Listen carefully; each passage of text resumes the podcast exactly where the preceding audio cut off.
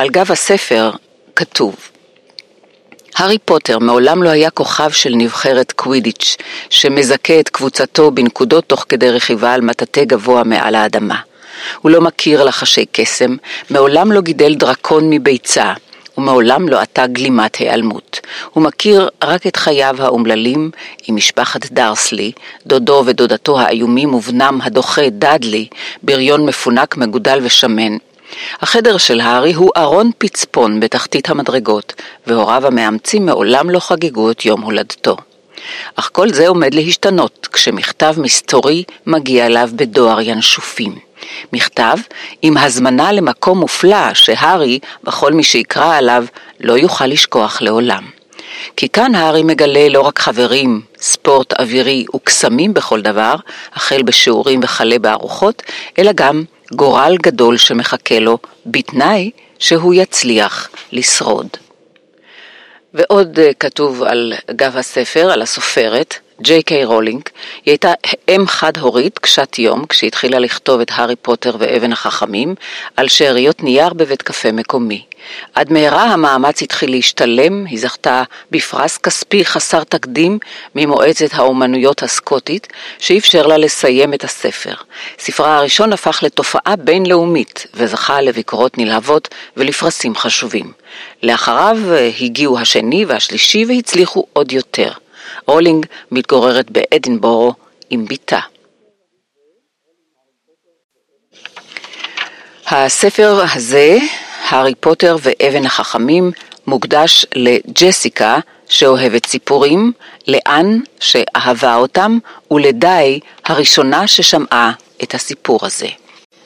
סדר הפרקים, פרק 1, הילד שנשאר בחיים, פרק 2, הזכוכית הנעלמת, פרק 3, המכתבים מאף אחד, פרק 4, שומר המפתחות, פרק 5, סמטת דיאגון, פרק 6, הנסיעה מרציף מספר 9 ושלושה רבעים, פרק 7, מצנפת המיון, פרק 8, המורה לשיקויים, פרק 9, דו-קרב בחצות, פרק 10, ליל כל הקדושים, פרק 11, קווידיץ', פרק 12, הראי של ינפתה, פרק 13, ניקולס פלמל, פרק 14, נורברט הנורבגי הנקוד, פרק 15, אל היער האסור, פרק 16, דרך דלת הסתרים, ופרק 17 ואחרון, האיש בעל שני הפרצופים.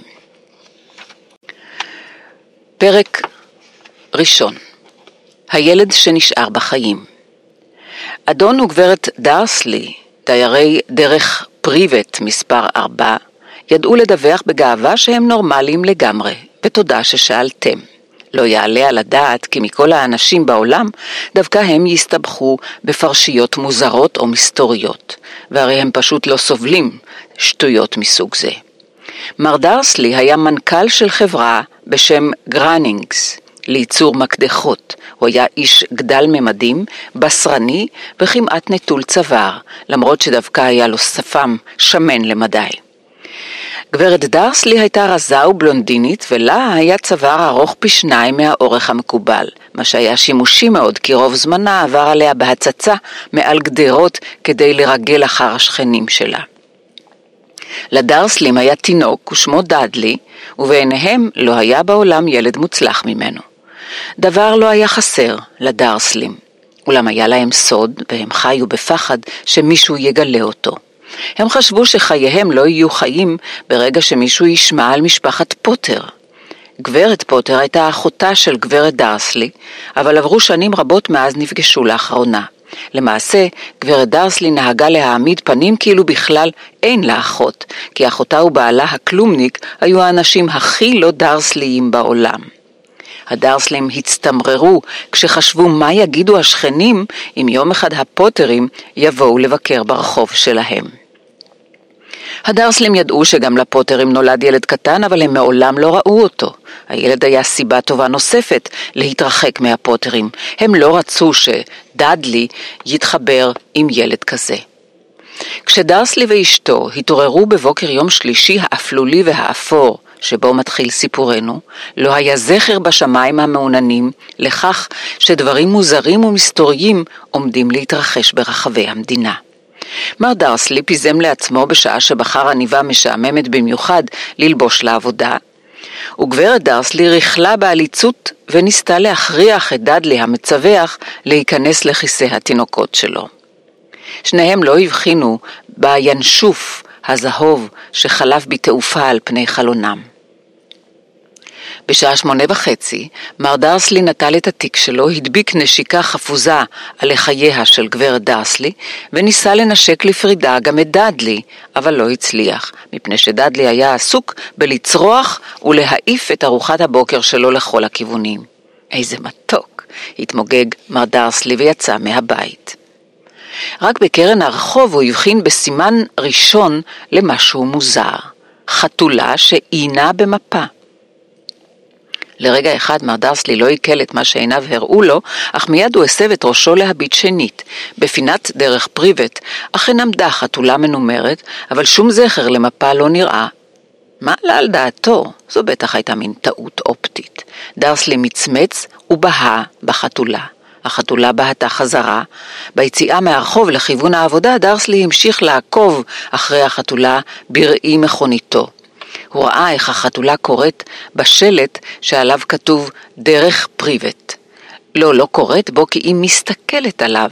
הרי חתולים אינם מסוגלים לקרוא לא שלטים ולא מפות. מר דרסלי התנער קלות וחדל לחשוב על החתולה. בדרכו העירה הוא לא חשב על דבר מלבד על משלוח גדול של מקדחות שקיווה לקבל מאוחר יותר באותו יום. אבל בכניסה לעיר המקדחות פרחו ממוחו בזמן שעמד בפקקים של הבוקר. הוא לא היה יכול שלא להבחין במספר הגדול של אנשים שהיו לבושים באופן מוזר ביותר. אנשים עטויי גלימות. מר דרסלי לא סבל אנשים שהתלבשו בבגדים מוזרים, האופנות המטורפות של הצעירים. הוא שיער שזו איזו אופנה טיפשית חדשה. אצבעותיו תופפו בעצבנות על ההגה, ומבטו נפל על קבוצה של קוקואים, כאלה שעמדו ממש בקרבת מקום. הם התלחששו בעיניהם בהתרגשות. מר דרסלי נזעם לגלות שלפחות שניים מהם לא היו כלל צעירים. מה, האיש ההוא שם נראה מבוגר יותר אפילו ממנו, והוא עטוי גלימה בצבע ירוק איזמרגד? איזו חוצפה. אבל אז עלה על דעתו של דרסלי שמדובר כנראה באיזו הצגה מטופשת. ברור שהאנשים האלה מנסים לגייס כספים לאיזושהי מטרה. כן, זה ההסבר. הפקק התקדם. בתוך דקות אחדות, מר דרסלי הגיע לחניון, לחניון של גרנינגס. מחשבותיו היו טרודות שוב במקדחות. מר דרסלי נהג תמיד לשבת כשגבו מופנה אל החלון במשרדו שבקומה התשיעית. אלמלא כן, ודאי היה מתקשה עוד יותר להתרכז במחשבות על מקדחות באותו בוקר.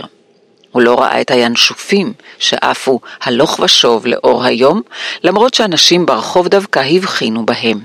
הם הצביעו והסתכלו פעורי פה כשינשוף אחד חלף בתעופה מעל לראשיהם.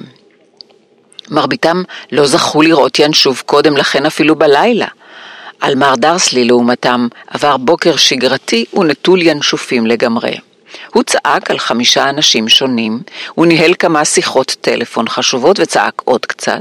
מצב רוחו היה מצוין עד להפסקת הצהריים, כשהחליט לצאת ולהתרענן מעט בטיול אל הצד השני של הרחוב כדי לקנות לו לחמנייה במאפייה ממול. הוא שכח לגמרי מהאנשים בגלימות, עד אשר חלף על פני קבוצה כזאת שעמדה סמוך למאפייה. הוא הביט בהם בכעס כשעבר לידם. הוא לא יודע למה, אבל האנשים האלה גרמו לו להרגשת אי נוחות מסוימת. גם החבורה הזאת התלחששה לה בהתרגשות, והוא לא ראה אצלם אפילו קופת תרומות אחת לרפואה. כשחלף על פניהם שוב בדרכו חזרה, מחזיק סופגניה שמנה בתוך שקית, הוא קלט כמה מילים משיחתם. הפוטרים, נכון, ככה שמעתי. כן, הבן שלהם, הארי. מר דרסלי נעמד במקום, הפחד הציף אותו. הוא הפנה מבטו שוב לעבר המלחששים, כאילו רצה להגיד להם משהו, אבל התחרט ברגע האחרון. הוא חצה את הכביש כמו טיל, מיהר אל משרדו, גער במזכירה שלא תפריע לו, זינק אל הטלפון, וכמעט שסיים לחייג את מספר הטלפון שלו בבית, כששינה לבסוף את דעתו. הוא השיב את השפופרת על כנה וליטף את השפם שלו מהרהר. לא, זו סתם איוולת מצידו. פוטר זה לא שם כל כך יוצא דופן. הוא היה משוכנע שיש הרבה אנשים עם שם משפחה פוטר שיש להם בן שקוראים לו הארי. ולמען האמת הוא בכלל לא בטוח שלאחיין שלו קוראים הארי. הוא אף פעם אפילו לא ראה את הילד. אולי קוראים לו הארווי או הרולד. אין טעם להדאיג סתם את גברת דרסלי, היא תמיד נלחצת כשמזכירים את אחותה. והוא בכלל לא מאשים אותה. לו לא הייתה אחות כזאת. ובכל זאת כל האנשים האלה בגלימות. אחר הצהריים הוא התקשה יותר להתרכז במקדחות, וכשיצא מהבניין בשעה חמש בערב, הוא היה עדיין מודאג כל כך, עד שבלי לשים לב הוא נתקל במישהו שעמד ממש מחוץ לשער. אני מצטער, הוא גער, בזמן שהישיש הקטנטן מעד וכמעט נפל. עברו כמה שניות לפני שדרסלי הבחין כי האיש עוטה גלימה סגולה. הוא כלל לא נראה מוטרד מזה שכמעט הפילו אותו ארצה. להפך, פניו קרנו בחיוך רחב והוא אמר בקול צפצפני שגרם לעוברי האורח להסתכל עליהם. אל תצטער, אדוני היקר, היום שום דבר אינו יכול להעציב אותי. סוס ושמח, כי אתה יודע מי הובס סוף סוף. אפילו מוגלנים כמוך צריכים לחגוג ביום המאושר והנפלא הזה. והאיש הזקן חיבק את מר דרסלי סביב בטנו והמשיך לדרכו. מר דרסלי נעמד במקומו ולא זז. בזה הרגע חיבק אותו זר מוחלט, ונדמה היה לו שגם הוא כינה אותו מוגל או משהו כזה. הוא היה נסער, הוא מיהר אל מכוניתו והתחיל לנסוע הביתה, מקווה כל הזמן שהוא רק דמיין את הכל, דבר שאף פעם לא קיווה לו קודם לכן, כי הוא הרי שונא אנשים שמדמיינים דברים. כשחנה ליד מספר ארבע, הדבר הראשון שראה וזה כלל לא שיפר את מצב רוחו, היה החתולה המנומרת שאותה ראה בבוקר. עכשיו עמדה החתולה על חומת החצר שלו, הוא היה משוכנע שזו אותה החתולה, הוא זיהה את הסימנים סביב עיניה. קישטה! קרא מר דרסלי בקול רם. החתולה לא זזה, היא רק תקעה בו מבט חמור. האם זו התנהגות נורמלית לחתולה? תמה מר דרסלי, מנסה להשתלט על עצמו, הוא פתח את הדלת ונכנס הביתה, עדיין היה נחוש בדעתו שלא לספר דבר לאשתו. על גברת דרסלי עבר יום שגרתי ונורמלי לגמרי. בארוחת הערב היא סיפרה לו על כל הבעיות שיש לגברת השכנה עם הבת שלה, ועל זה שדדלי למד היום ביטוי חדש, לא רוצה. מר דרסלי השתדל להתנהג כרגיל. אחרי שדדלי הושכב לישון, הוא נכנס לסלון בדיוק בזמן לשמוע את הידיעה האחרונה בחדשות הערב. ולבסוף, חובבי ציפורים ברחבי המדינה דיווחו כי הינשופים הפגינו היום התנהגות יוצאת דופן. למרות שהציפורים הללו צדות בלילה וכמעט אף פעם אינן נראות בשעות היום, דווח על מאות תצפיות של ינשופים שהתעופפו לכל הכיוונים אחרי זריחת השמש היום. המומחים אינם יודעים להסביר מדוע חרגו פתאום הינשופים ממנהגי השינה שלהם. הקריין הרשה לעצמו לחייך. מסתורי ביותר. ועתה נעבור לתחזית מזג האוויר עם ג'ים מקגפין. צפויות היום עוד מפולות ינשופים? ג'ים? למען האמת, תד אמר החזאי על ינשופים אני לא יודע, אבל לא רק הם התנהגו מוזר היום. צופים מכל קצוות אנגליה, ממחוזות כמו קנט, יורקשר ודנדי, מצלצלים כל היום כדי לספר לי שבמקום הגשם שחזיתי אתמול, הם היו עדים היום למטר של כוכבים. אולי היו אנשים שהקדימו לחגוג את חג המדורות? הוא יחול רק בעוד שבוע, רבותיי, אבל הערב, אני יכול להבטיח לכם, לילה גשום. מר דרסלי קפא במושבו. כוכבים נופלים בשמי בריטניה? ינשופים מתעופפים לאור היום? אנשים מסתוריים בגלימות בכל מקום? ולחשוש, לחשוש קטן על משפחת פוטר. גברת דרסלי נכנסה לסלון עם שני ספלים של תה. אין ברירה, הוא חייב לספר לה משהו. הוא כחכח בגרונו בעצבנות. אמ, פטוניה יקירתי, לא שמעת במקרה מאחותך לאחרונה, נכון? כפי שציפה גברת דרסלי נראתה מופתעת ומרוגזת. אחרי הכל הם תמיד נהגו להעמיד פנים שאין לה אחות. לא, היא אמרה בכעס. למה? ידיעות משונות בחדשות, מלמל מר דרסלי, ינשופים, כוכבים, והיו היום בעיר המון אנשים שנראו מוזר. נו אז מה? רגזה גברת דרסלי. טוב, רק חשבתי שאולי אה, כל זה איכשהו מתקשר ל... את יודעת, החברים שלה. גברת דרסלי שתתה את התה שלה בשפתיים קפוצות. מר דרסלי שקל אם הוא מעז לספר לה ששמע את השם פוטר. הוא החליט שהוא אינו מעז. במקום זאת הוא אמר בשיא הטבעיות שהצליח לגייס. הבן שלהם הוא בערך בן גילו של דאדלי, לא?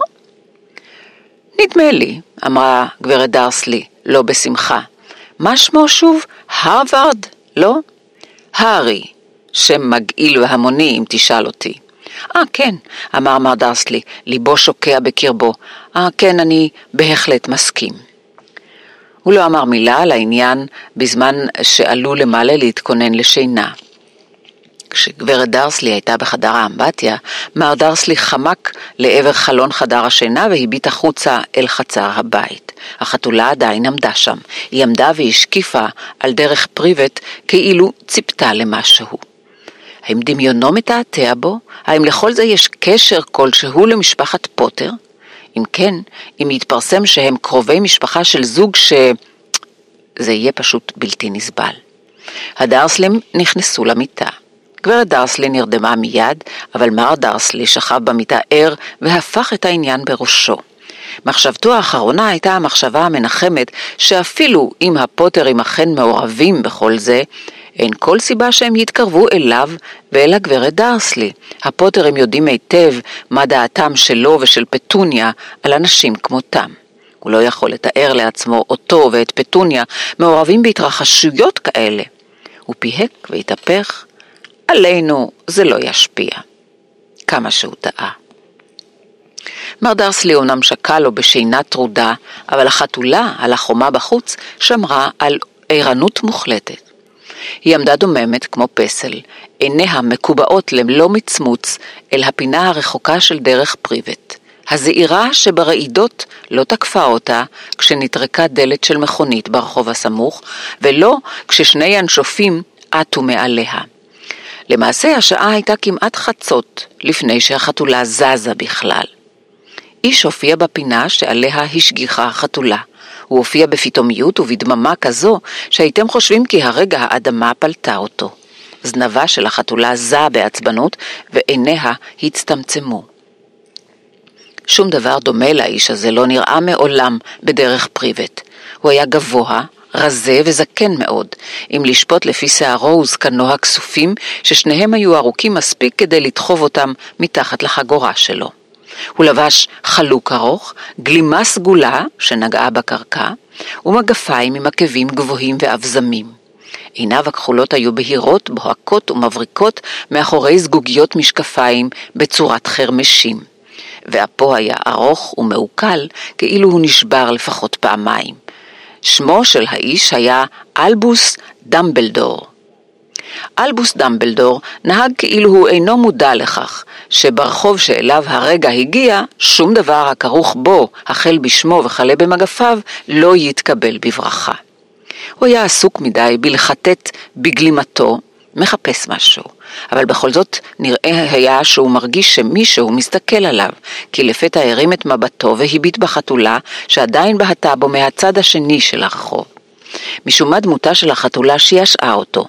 הוא צחקק ומלמל, איך לא ניחשתי. הוא מצא את מה שחיפש בתוך כיסו הפנימי. זה נראה כמו מצת סיגריות כסוף. הוא פתח את המכסה, הרים אותו באוויר ולחץ על המתג. פנס הרחוב הקרוב אליו כבה בקול פצפוץ קטן. הוא לחץ עליו שוב, והפנס הבא בתור הבהב וכבה. תריסר פעמים הוא לחץ על המעמעם, עד ששני האורות היחידים שנותרו בכל הרחוב היו זוג נצנוצים זעירים רחוקים, שהיו עיניה של החתולה שצפתה בו. אילו מישהו היה מציץ מחלונו באותה שעה, אפילו הייתה זאת גברת דרסלי חדת העיניים, הוא לא היה רואה דבר מן המתרחש על המדרכה.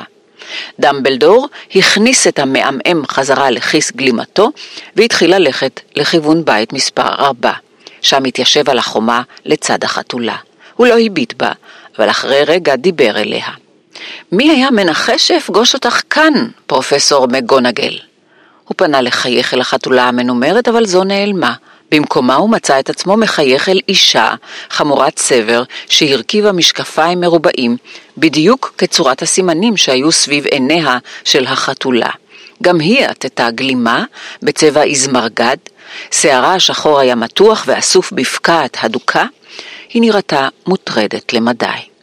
איך ידעת שזו אני? שאלה. גברתי הפרופסור, מעולם לא ראיתי חתולה שיושבת בקיפאון מוחלט כל כך. גם אתה היית קפוא, לו בילית יום שלם בישיבה על חומה, אמרה הפרופסור מגונגל. יום שלם? במקום לחגוג, אני עברתי אולי מאה חגיגות ומסיבות בדרך לכאן. פרופסור מגונגל משכה באפה, בכעס. כן, כן, כולם חוגגים להם ללא ספק, היא אמרה בקוצר רוח. היית מצפה שהם יהיו זהירים עדיין, אבל לא. אפילו, אפילו המוגלגים שמו לב שמשהו קורה. זה היה בחדשות שלהם. היא סימנה בראשה לכיוון חלון הסלון המוחשך של משפחת דרסלי. שמעתי להקות של ינשופים, כוכבים נופלים. נו, הם לא טיפשים גמורים, היה ברור שהם ישימו לב למשהו. כוכבים נופלים בקנט? אני מוכנה להתערב שזה היה דדלוס דיגל, אף פעם לא היה לו יותר מדי שכל. זה לא מפתיע במיוחד, אמר דמבלדור בעדינות. כבר 11 שנים כמעט שלא היו לנו הזדמנויות לחגוג. אני יודעת, אמרה הפרופסור מגונגל בעצבנות, אבל זו לא סיבה לרדת מהפסים. אנשים מתנהגים בחוסר אחריות ממש, יוצאים לרחובות לאור היום, אפילו לא מתלבשים בבגדים של מוגלגים, מפיצים שמועות. היא זרקה מבט צידי, חד וחטוף, לכיוונו של דמבלדור, כשאמרה את המשפט הזה, כאילו קיוותה שהוא יספר לה משהו, אבל הוא לא סיפר, ולכן המשיכה ואמרה, יופי של דבר זה לא יהיה. אם דווקא ביום שבו כנראה יסתלק לו סופית, אתה יודע מי, המוגלגים יגלו עלינו את הכל. אני יכולה להניח שהוא באמת יסתלק, דמבלדור? בהחלט נראה שכן, אמר דמבלדור, ויש על מה לשמוח. אפשר להציע לך קרמבו? קרם מה? קרמבו. זה מין ממתק שמוגלגים שאני די מחבב. לא תודה, אמרה הפרופסור מגונגל בקרירות, כאילו לא חשבה שזה רגע מתאים לקרמבואים.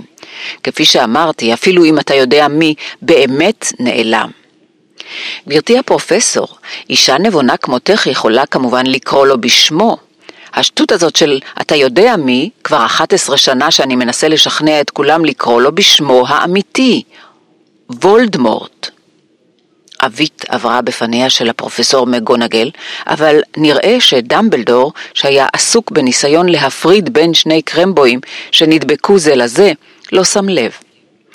זה תמיד נעשה כל כך מבלבל כשאומרים אתה יודע מי, אף פעם לא ראיתי סיבה לפחד לומר את שמו של וולדמורט. אני מודעת לזה, אמרה הפרופסור מגונגל, ספק מתייאשת, ספק מתפעלת, אבל אצלך זה סיפור אחר. כולם יודעים שאתה היחידי שממנו אתה יודע, טוב נו, וולדמורט היה מפחד. את מחמיאה לי, אמר דמבלדור בקול שלו. לוולדמורט היו כוחות שלי לא יהיו אף פעם. רק בגלל שאתה יותר מדי, אה, נו, אה, הגון מכדי לנצל אותם. מזל שחשוך. לא הסמקתי כל כך מאז שגברת פומפרי אמרה לי שהיא אוהבת את מחממי האוזניים החדשים שלי. הפרופסור מגונגל העיפה מבט חד לעבר דמבלדור ואמרה, הינשופים זה עוד כלום לעומת השמועות שמתעופפות להן. אתה יודע מה כולם אומרים על הסיבה להיעלמות שלו? ומה עצר אותו בסוף? נראה היה כאילו בזאת הגיע הפרופסור מגונגל לנקודה שעניינה אותה יותר מכל. הסיבה האמיתית שבגללה המתינה יום שלם על החומה הקרה והקשה. היא תקעה בו את המבט הכי נוקב מכל המבטים שתקעה בו עד לאותו רגע, בין אם בתור חתולה ובין אם בתור אישה. היה ברור שלא קשר למה שכולם אומרים, היא לא תאמין לסיפור לפני שתשמע מפיו של דמבלדור שזו האמת. אבל דמבלדור היה עסוק בלבחור לעצמו קרמבו נוסף, ולא ענה. מה שהם אומרים, היא המשיכה, זה שאתמול בלילה וולדמורט הופיע במכתש גודריק. הוא הלך לשם כדי למצוא את הפוטרים. השמועה אומרת שלילי וג'יימס פוטר הם שהם מתו. דמבלדור הרכין את ראשו. הפרופסור מגונגל הזדעזעה. לילי וג'יימס? אני לא מאמינה. אני לא רציתי להאמין. אוי, אלבוס. דמבלדור הושיט יד וטפח על כתפה. אני יודע, אני יודע, אמר בכבדות. קולה של פרופסור מגונגל רעד כשהמשיכה. וזה עוד לא הכל. הם אומרים שהוא ניסה להרוג את הבן של הפוטרים, הארי. אבל הוא לא הצליח. וולדמורט לא הצליח להרוג את הילד הקטנטן הזה. אף אחד לא יודע למה או איך, אבל הם אומרים שכשהוא לא הצליח להרוג את הארי פוטר, כוחות הקסם שלו נשברו איכשהו, ולכן הוא נעלם. דמבלדור הנהן בעצב. זה... זה נכון? גמגמה פרופסור מגונגל. אחרי כל מה שהוא עשה, כל האנשים שהרג, הוא לא הצליח להרוג ילד קטן? זה פשוט מדהים. לחשוב שמכל הדברים זה מה שעצר אותו. אבל איך בשם שמיים הצליח הארי להחזיק מעמד? אפשר רק לנחש, אמר דמבלדור, אולי אף פעם לא נדע. הפרופסור מגונגל שלפה מטפחת תחרה והחלה למחות את הדמעות מתחת למשקפיה. דמבלדור משך משיכה ארוכה באפו, הוציא מתוך כיסו שעון מוזהב ובחן אותו. זה היה שעון מוזר ביותר, היו לו 12 מחוגים, אבל לא היו עליו מספרים. במקום זה כוכבי לכת קטנים חגו בתוכו. אולם דמבלדור כנראה בכל זאת הצליח לקרוא אותו, כי הוא השיב את השעון לכיסו ואמר, הגריד מאחר. אני מניח שהוא זה שאמר לך שאני נמצא כאן, נכון? כן, אמרה הפרופסור מגונגל, ואני מניחה שאתה לא מתכוון לספר לי למה באת לכאן מכל המקומות. באתי להביא את האריל ואת דודיו, הם קרובי המשפחה היחידים שנותרו לו. אתה לא מדבר. לא יכול להיות שאתה מדבר על האנשים שגרים כאן, קראה פרופסור מגונגל, מזנקת על רגליה ומורה על בית מספר ארבע. דמבלדור, אל תעשה את זה. צפיתי עליהם כל היום, אי אפשר למצוא שני אנשים יותר שונים מאיתנו. ויש להם כזה מין ילד, ראיתי אותו מכניס בעיטות לאימא שלו מקצה הרחוב ועד לכאן, וצורח שתקנה לו ממתקים. שהארי פוטר יעבור לגור כאן? זה המקום הכי טוב בשבילו, אמר דמבלדור בנחישות. דודתו ודודו יוכלו להסביר לו את הכל כשיגדל. כתבתי להם מכתב. מכתב? חזרה הפרופסור מגונגל בקול חלוש והתיישבה שוב על החומה. נו באמת, דמבלדור, אתה חושב שאת כל זה אפשר להסביר במכתב? האנשים האלה לעולם לא יצליחו להבין אותו. הוא יהיה מפורסם, אגדה. אני לא אופתע אם היום הזה יוכר בעתיד בתור יומו של הארי פוטר. ייכתבו על הארי ספרים, כל ילד בעולם שלנו ידע את שמו. בדיוק. אמר דמבלדור, ושלח אליה מבט רציני מעל למשקפי החרמש שלו. דבר כזה יכול לעלות לראש של ילד קטן, להיות מפורסם עוד לפני שהוא יודע ללכת או לדבר? מפורסם בגלל אירוע שהוא אפילו לא זוכר? את לא רואה שהרבה יותר טוב יהיה בשבילו להיות מבודד מכל זה עד שיגדל ויהיה מסוגל להתמודד עם הכל? הפרופסור מגונגל פתחה את פיה, התחרתה, בלעה ואז אמרה, כן, כן, אתה צודק, כמובן. אבל איך הילד יגיע לכאן, דמבלדור? היא בחנה את גלימתו פתאום, כאילו חשבה שאולי הוא מסתיר את הארי בתוכה. הגריד מביא אותו. אתה חושב שזה בטוח להפקיד בידיו של הגריד משימה חשובה כל כך? אני הייתי מפקיד בידי הגריד את חיי, אמר דמבלדור. לא שאני מנסה להגיד שאין לו כוונות טובות, אמרה הפרופסור מגונגל באי חשק, אבל אי אפשר להעמיד פנים שהוא לא חסר אחריות, הרי יש לו נטייה ל... אה, מה זה? מה זה? רעש של טרטור עמום הפר את הדממה סביבם. הרעש הלך וגבר, בזמן שהשניים הביטו ימינה ושמאלה וחיפשו את הרכב הקרב. הרעש גאה עד לשאגה כשהם הרימו את מבטם השמיימה. ואופנוע אדיר ממדים צנח מהאוויר ונחת על הכביש לרגליהם. ואם האופנוע נראה ענקי זה עוד כלום לעומת האדם שרכב עליו. הוא היה גבוה כמעט כפליים מאדם רגיל ורחב לפחות פי חמישה. הוא פשוט נראה יותר מדי גדול וכל כך פרוע. סבך ארוך של שיער וזקן שחור הסתיר את מרבית פניו. היו לו כפות ידיים בגודל של מחבטות, ורגליו, במגפי האור שלהן, נראו כמו דולפינים קטנים. בזרועותיו העצומות והשריריות הוא החזיק חבילה של שמיכות. הגריד, אמר דמבלדור באנחת רווחה, סוף סוף, ואיפה השגת את האופנוע הזה? אני בהשאלה לקחתי אותו, אדוני פרופסור דמבלדור כבודו, אמר הענק וטיפס בזהירות על הקרקע בזמן שדיבר. זה סיריוס בלק הצעיר, הוא נתן לי בהשאלה אותו, עכשיו הוא אצלי, כבודו. לא היו שום בעיות, אני מקווה. לא, כבודו. הבית ההוא נהרס כמעט לגמרי, אבל אני הצלחתי לחלץ אותו לפני שהמוגלגים הם התחילו למלא את המקום. הוא נרדם בזמן שהיינו טסים שמה מעל בריסטול. דמבלדור והפרופסור מגונגל גהרו מעל לחבילת השמיכות. בתוכה ניתן היה להבחין בקושי בפעוט הישן שנת ישרים. מבעד לפלומת השיער השחורה כלילה שכיסתה את מצחו, הם יכלו להבחין בחתך בעל צורה משונה, משוננת כמו ברק. שם הוא... לחשה הפרופסור מגונגל. כן, אמר דמבלדור, הצלקת הזאת תישאר לו לנצח. אתה לא יכול לטפל בזה איכשהו, דמבלדור? אפילו יכולתי, לא הייתי עושה זאת. צלקות יכולות להיות דבר שימושי ביותר. לי עצמי יש צלקת מעל ברך שמאל בצורת מפה מדויקת של הרכבת התחתית של לונדון. נו טוב, העבר אותו אליי, הגריד, הגיע הזמן לגמור כאן. דמבלדור אסף את הארי לזרועותיו ופנה לכיוון ביתם של הדרסלים. אני יכול אה, להיפרד ממנו, אדוני, כבודו? ביקש הגריד. הוא הרכין את ראשו הגדול והפרוע מעל הארי ונתן לו נשיקה שהייתה בוודאי שעירה ומדגדגת במיוחד. ואז פתאום הגריד פלט יללה של כלב פצוע. ששש! השתיקה הפרופסור מגונגל, אתה תאיר את כל המוגלגים. סליחה, ייבב הגריד, מוציא מכיסו מטפחת מנוקדת וטומן בה את פניו.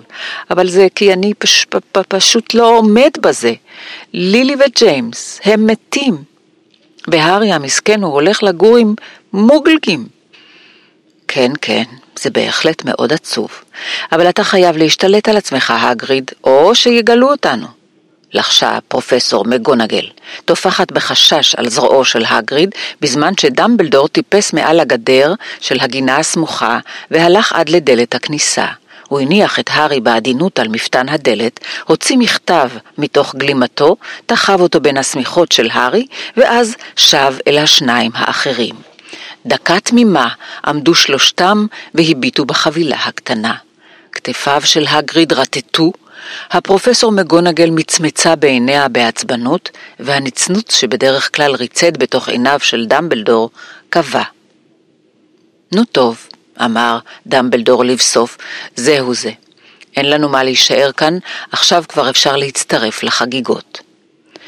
כן, אמר הגריד בקול חנוק למדי, עכשיו אני צריך להחזיר לסיריוס את האופנוע שלו.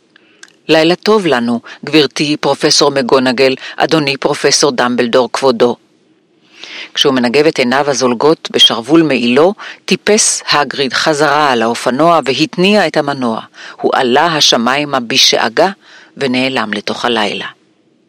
להתראות בקרוב, פרופסור מגונגל, אמר דמבלדור בתנועת ראש קלה. הפרופסור מגונגל קינחה את הפה בתגובה. דמבלדור הסתובב והתחיל ללכת. בפינת הרחוב נעצר ושלף את המעמעם הכסוף, הוא לחץ עליו פעם אחת, ותריסר כדורים של אור עפו חזרה אל פנסי הרחוב, כך שרחוב פריבט הואר לפתע באור קטמטם. והוא הספיק להבחין בחתולה מנומרת שחמקה ונעלמה מעבר לפינה בקצה הרחוק של הרחוב.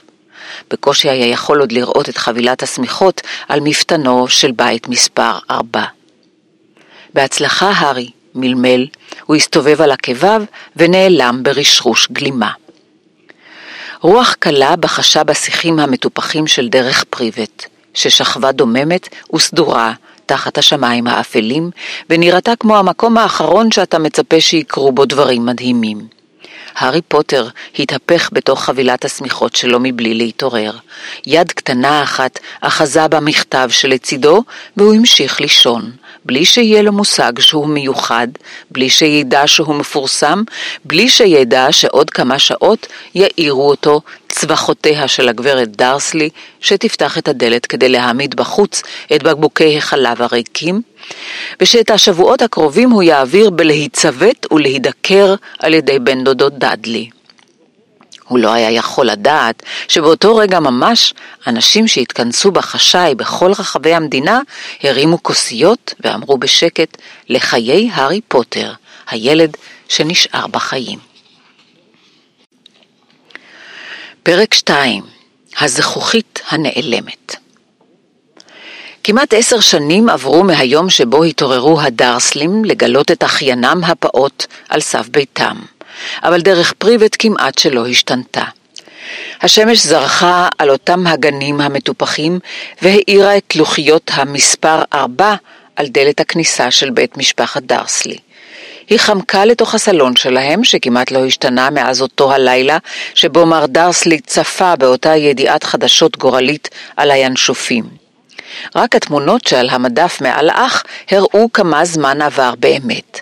לפני עשר שנים היו שם המון תמונות של משהו שנראה כמו כדור גומי מנופח וורוד, חבוש מגוון צבעוני של כובעי פונפון שונים, אבל דאדלי דרסלי כבר לא תינוק, ועכשיו התמונות מראות ילד רחב ובלונדיני שרוכב בפעם הראשונה על אופניים, על קרוסלה בלונה פארק, משחק משחק מחשב עם אביו, מחובק ומנושק על ידי אמו, לא היה זכר בחדר לכך שעוד ילד מתגורר באותו הבית.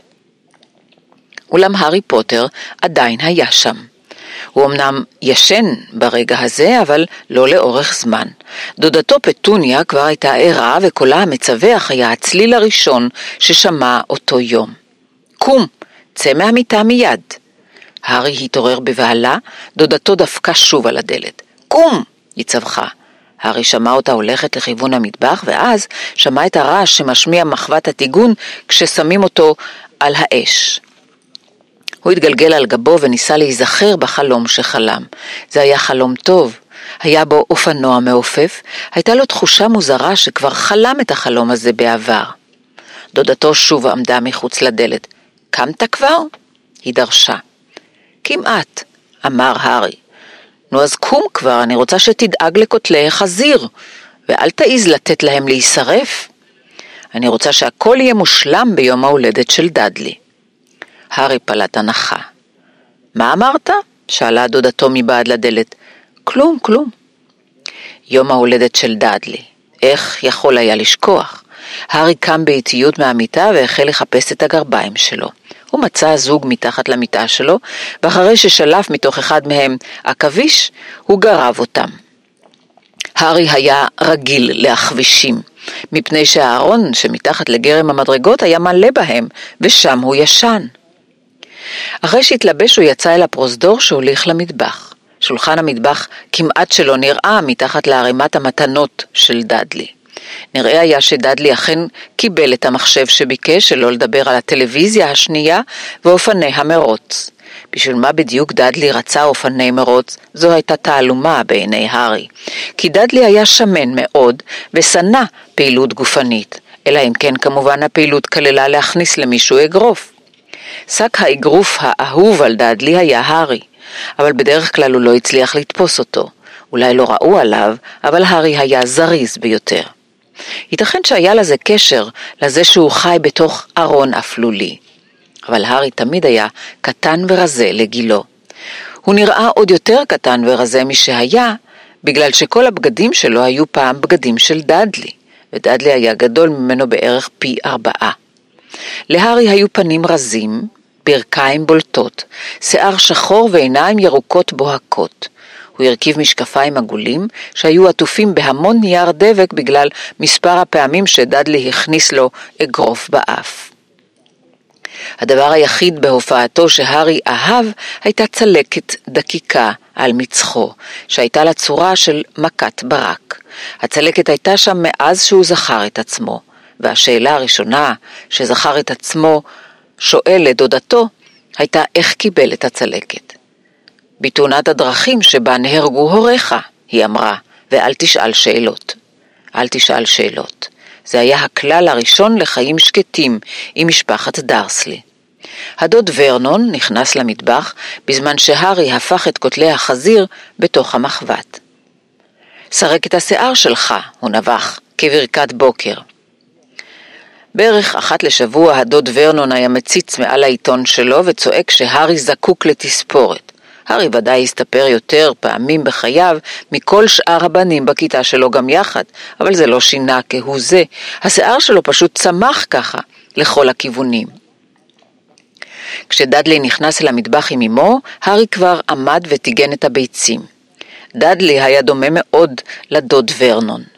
היה לו פרצוף גדול וורוד, מעט מאוד צוואר, עיניים כחולות קטנות ומימיות ושיער בלונדיני סמיך ששכב בקו חלק על ראשו השמן, הרחב. הדודה פטוניה הרבתה לומר שדדלי נראה כמו תינוק של מלאכים. הארי הרבה לומר שדדלי נראה כמו חזיר עם פאה.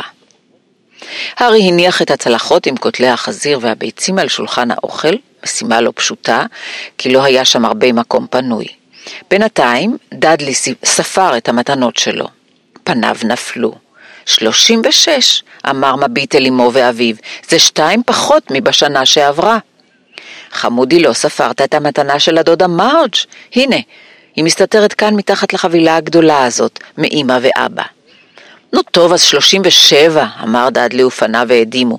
הארי, שראה שדדלי עומד לעשות הצגה גדולה, התחיל לזלול את כותלי החזיר בשיא המהירות לפני שדדלי יהפוך את השולחן. גם הדודה פטוניה הרגישה כנראה בסכנה, כי היא מיהרה לומר, ונקנה לך עוד שתי מתנות כשנצא היום. מה דעתך, בובילה? עוד שתי מתנות? ככה טוב? דדלי חשב על זה רגע. נראה היה שזה היה מאמץ גדול בשבילו, לבסוף אמר לאט, ואז יהיו לי שלושים, שלושים ו... שלושים ותשע פוצקי, אמרה הדודה פטוניה. אה. דדלי התיישב בכבדות ותפס את החבילה הקרובה אליו. אז בסדר. הדוד ורנון צחקק. הקטנצ'יק רוצה תמורה לכסף שלו, בדיוק כמו אבא. איזה ילד, איזה ילד. הוא פרה את שערו של דדלי. באותו רגע הטלפון צלצל והדודה פטוניה הלכה לענות. בזמן שהארי והדוד ורנון הסתכלו איך דדלי מוריד את העטיפות מאופני המרוץ, ממסרטה, מטיסה נמשלט רחוק, מ-16 משחקי מחשב חדשים וממכשיר וידאו. הוא היה עסוק בלקרוע את העטיפה מעל לשעון זהב, כשהדודה פטוניה שבה מהטלפון עם מבט מודאג ונרגז. חדשות לא טובות, ורנון, אמרה. גברת פיג שברה רגל, היא לא תוכל לקחת אותו. היא הורתה בראשה לכיוונו של הארי. פיו של דאדלי נבער בבעתה, אבל ליבו של הארי זינק. כל שנה ביום הולדתו של דאדלי, הוריו לקחו אותו ועוד ידיד ליום כיף בלונה פארק, למסעדות המבורגר או לקולנוע. בכל שנה השאירו את הארי אצל גברת פיג, זקנה מטורללת שגרה במרחק שני רחובות. הארי שנא להיות שם.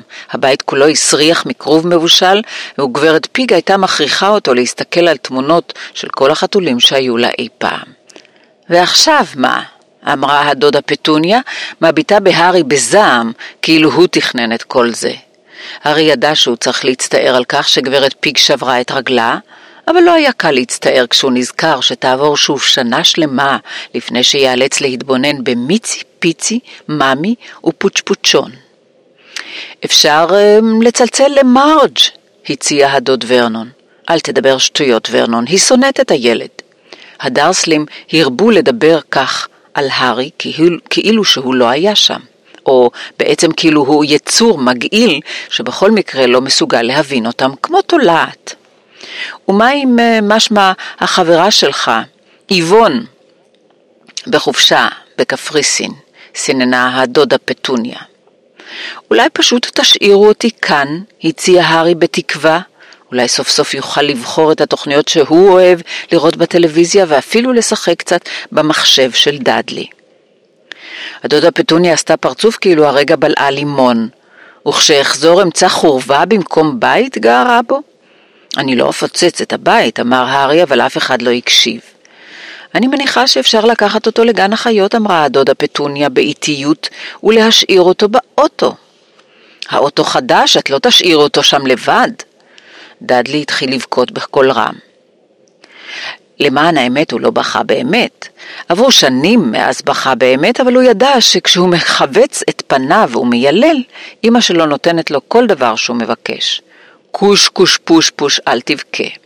אמא לא תיתן לו לקלקל לך את היום המיוחד. היא קראה, מתנפלת עליו בחיבוקים.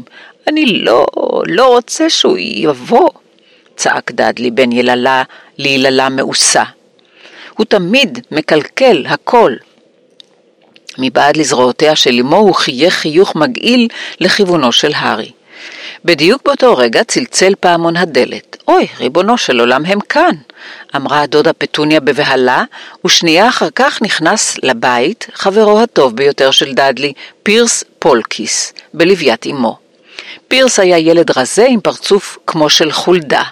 בדרך כלל הוא היה זה שהחזיק לאנשים את הזרועות מאחורי גבם, בזמן שדאדלי היכה אותם. דאדלי הפסיק מיד להעמיד פנים שהוא בוכה. כעבור חצי שעה, הארי, שלא יכול היה להאמין למזל הטוב שנפל בחלקו, ישב במושב האחורי של המכונית לצד פירס ודאדלי, בדרך לגן החיות, בפעם הראשונה בחייו. דודתו ודודו לא הצליחו לחשוב על תוכנית טובה יותר, אבל לפני שיצאו, הדוד ורנון לקח את הארי הצידה. אני מזהיר אותך, אמר, מקרב את פרצופו הרחב והסגלגל ממש עד לפניו של הארי. אני מזהיר אותך, ילד, אם תעשה צרות, אם אפילו תחשוב לעשות צרות, אתה תישאר בתוך הארון הזה עד סוף השנה. לא התכוונתי לעשות כלום, אמר הארי, מבטיח. אבל הדוד ורנון לא האמין לו, אף פעם לא האמינו להארי. הבעיה הייתה שדברים מוזרים קרו תמיד בסביבה של הארי, והוא פשוט לא הצליח לשכנע את הדרסלים שהם לא קרו באשמתו. פעם הדודה פטוניה, שנמאס לה מזה שהארי חוזר מהספר ונראה כאילו בכלל לא הסתפר, לקחה זוג מספריים מהמטבח וקצצה כל כך הרבה שיער מראשו עד שהוא נראה כמעט קרח, חוץ מהפוני שלו, שאותו השאירה כדי שיסתיר את הצלקת האיומה הזאת. דאדלי צחק עד שירדו לו דמעות, והארי התקשה להירדם בלילה מרוב מחשבות על איך יהיה למחרת בבית הספר, מקום שבו כבר לעגו לו ממילא על בגדיו הגדולים מדי ומשקפיו המודבקים. אבל למחרת בבוקר הוא התעורר לגלות ששערו נראה בדיוק כמו שנראה לפני שהדודה פטוניה קצצה אותו. נעלו אותו בארון, שבוע בגלל זה, למרות שניסה להסביר להם שהוא לא יכול להסביר איך השיער צמח כל כך מהר חזרה. בהזדמנות אחרת, הדודה פטוניה ניסתה להכריח אותו ללבוש סוודר, ממש מבחיל, שהיה פעם של דאדלי, חום כזה עם פונפונים כתומים. ככל שהתאמצה למשוך את הסוודר מעל לראשו, כך נראה היה כאילו הסוודר הולך ומתכווץ, עד שבסוף בקושי היה יכול להעלות על בובה, ובטח שלא על הארי. הדודה פטוניה החליטה שהסוודר כנראה התכווץ בכביסה, ולשמחתו של הארי, היא לא הענישה אותו. מצד שני הוא קיבל עונש גדול על כך שעלה על גג אה, בית הספר, החבורה של דאדלי רדפה אחריו כמו תמיד, כשלתדהמתם של הארי ושל כולם הוא מצא את עצמו יושב על הערובה. הדרסלים קיבלו מכתב כעוס ביותר ממנהלת בית הספר של הארי, שכתבה כי הארי מטפס על מבני בית הספר. אבל בסך הכל, כפי שצעק אל הדוד ורנון מבעד לדלת הנעולה של הארון, הוא ניסה לקפוץ מעל פחי ההשפעה הגדולים שמאחורי הבניין. הארי חשב שאולי הרוח תפסה אותו באמצע הקפיצה. אבל ביום כזה שום דבר רע לא יכול לקרות. לא נורא אפילו לשבת עם דאדלי ופירס בשביל התענוג לבלות את היום במקום אחר מלבד בית הספר, הארון שלו או הסלון של הגברת פיג עם ריח הכרוב. בזמן שנהג, הדוד ורנון התלונן באוזניה של הדודה פטוניה, הוא אהב להתלונן, אנשים בעבודה שלו, הארי, העירייה, הארי, הבנק והארי, אלה היו כמה מן הנושאים החביבים עליו לתלונות. הבוקר הוא התלונן על אופנועים. דוהרים להם כמו מופרעים הפושטקים האלה, הוא אמר כשאופנוע עקף אותם. היה לי חלום על אופנוע, נזכר הארי לפתע, הוא עף באוויר. הדוד ורנון כמעט נתקל ברכב שלפניו. הוא הסתובב במושב שלו וצעק על הארי בפרצוף כמו סלק ענקי עם שפם. אופנועים לא עפים באוויר. דאדלי ופירס גיחכו. אני יודע שלא, אמר הארי, זה היה רק חלום. הוא התחרט שבכלל אמר משהו. אם היה משהו שהדרסלים שנאו יותר מהשאלות שהארי שאל, זה היה כשהארי דיבר על דברים שהתנהגו באופן בלתי שגרתי, אפילו אם זה קרה בחלום או בסרט מצויר בטלוויזיה. הם חשבו שזה עלול להכניס לו רעיונות. זאת הייתה שבת שטופת שמש, וגן החיות היה מלא משפחות מבלות. הדרסלים קנו לדאדלי ולפירס גביעים ענקיים של גלידת שוקולד בכניסה לגן, ואז, בגלל שהגברת הנחמדה באוטו גלידה שאלה את הארי מה הוא רוצה לפני שהם הספיקו להסתלק משם, הם קנו לו קרטיב לימון זול. בעצם די טעים, חשב הארי לעצמו, מלקק אותו בזמן שכולם הביטו בגורילה שהתגרדה בראש. היא נראתה די דומה לדדלי, חוץ מזה שהיא לא הייתה בלונדינית.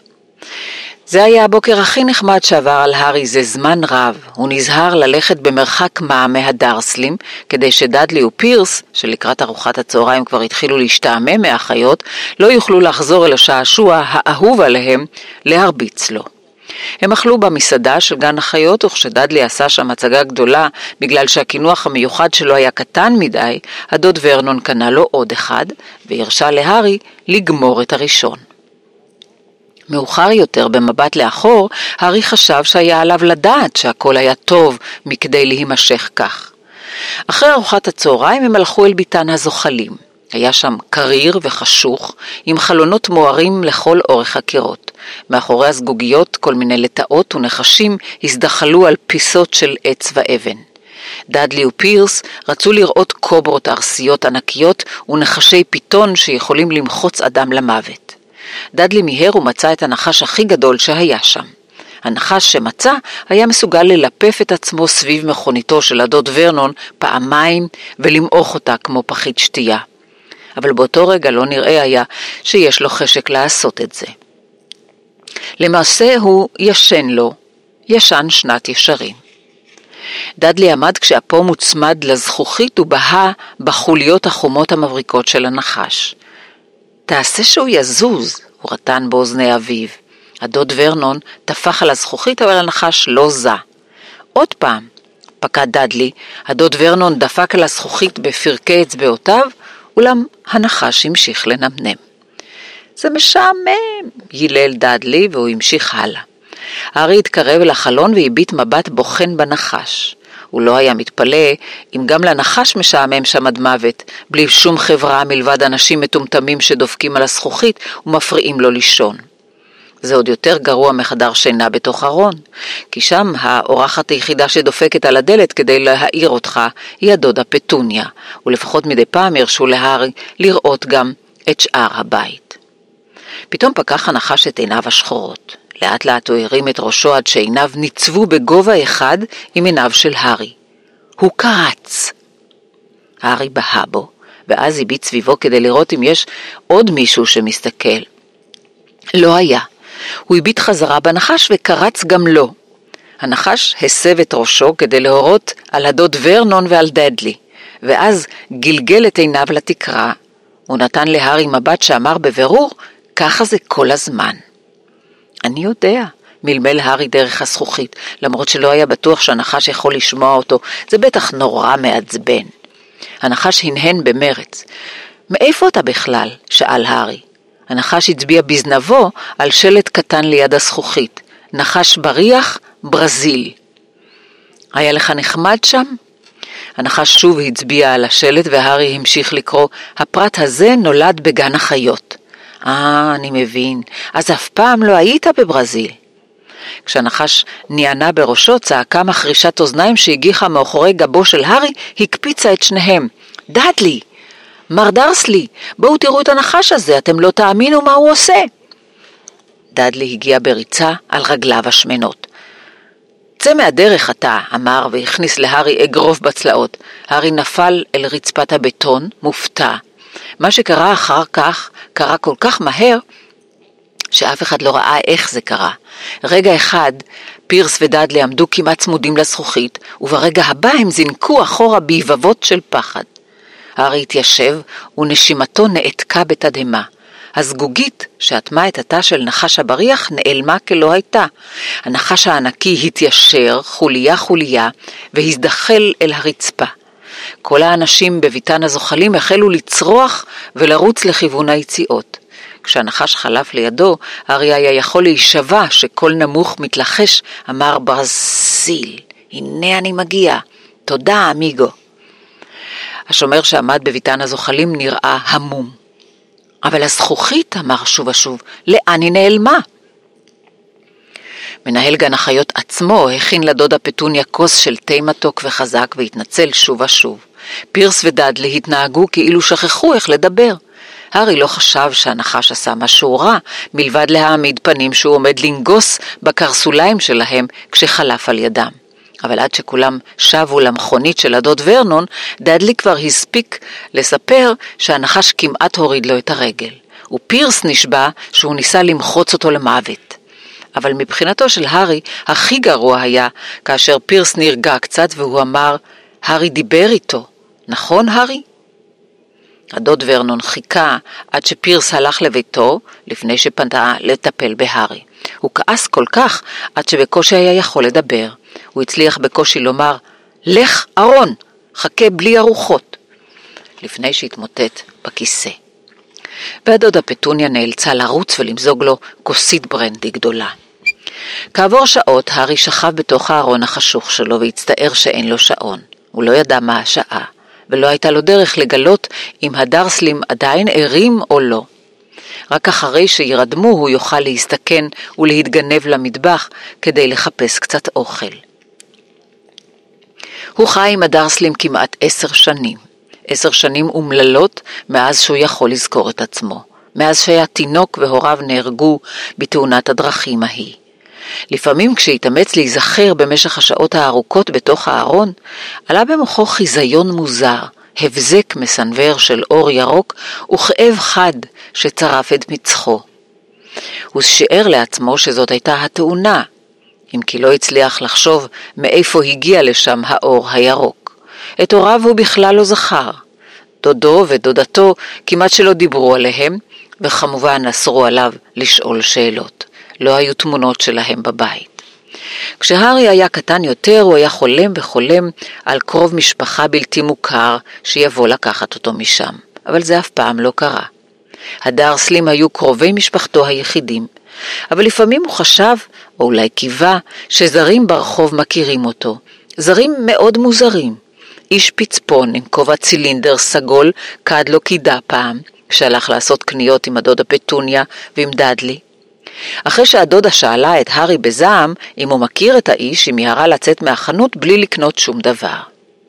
פעם אחרת, אישה פרועה למראה, בבגדים ירוקים לגמרי, נופפה לו בשמחה באוטובוס. איש קרח שלבש מעיל סגול, ארוך במיוחד, אפילו לחץ את ידו יום אחד ברחוב. ואז פנה ללכת בלי להגיד מילה.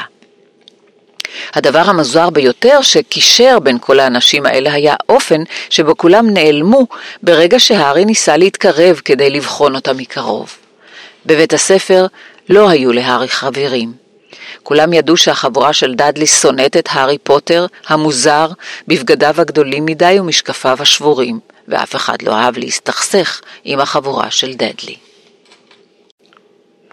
פרק 3 המכתבים מאף אחד בריחתו של נחש הבריח הברזילאי זיכתה את הארי בעונש הכבד ביותר שקיבל בחייו. עד שהורשע שוב לצאת מהארון, כבר התחיל החופש הגדול. ודאדלי הספיק לשבור את המסרטה שלו, לרסק את הטיסן עם השלט רחוק, ובפעם הראשונה שרכב על אופני המרוץ שלו, להפיל את הגברת פיג הזקנה, בזמן שניסתה לחצות את דרך פריבט על הקביים שלה. הארי שמח שהלימודים נגמרו, אבל לא הייתה דרך להימלט מהחבורה של דאדלי, שהגיע לבקר בבית יום-יום. פירס, דניס, מלקולם וגורדון, כולם היו גדולים ומטומטמים. אבל מכיוון שדאדלי היה הגדול והטיפש מכולם, הוא היה המנהיג. האחרים סתם שמחו להשתתף בספורט החביב על דאדלי, רדיפת הארי. זאת הסיבה לכך שהארי השתדל לבלות את כל זמנו מחוץ לבית, בשוטטות ובמחשבה על סוף החופש, שאותו ראה כמו קרן אור של תקווה. בתחילת ספטמבר הוא יתחיל ללמוד בבית ספר חדש, ובפעם הראשונה בחייו הוא לא ילמד באותו בית ספר עם דאדלי. דאדלי היה מיועד לעבור לבית הספר הפרטי שבו למד הדוד ורנון, סמלטינגס. גם פירס, פולקיס, היה אמור ללמוד שם. אבל את הארי עמדו לשלוח לבית הספר הציבורי המקומי, המקיף, סטונוול. דדלי חשב שזה מאוד מצחיק. הם מטביעים לאנשים את הראש בבית השימוש ביום הראשון שלהם בסטונוול. הוא סיפר להארי, רוצה להתאמן?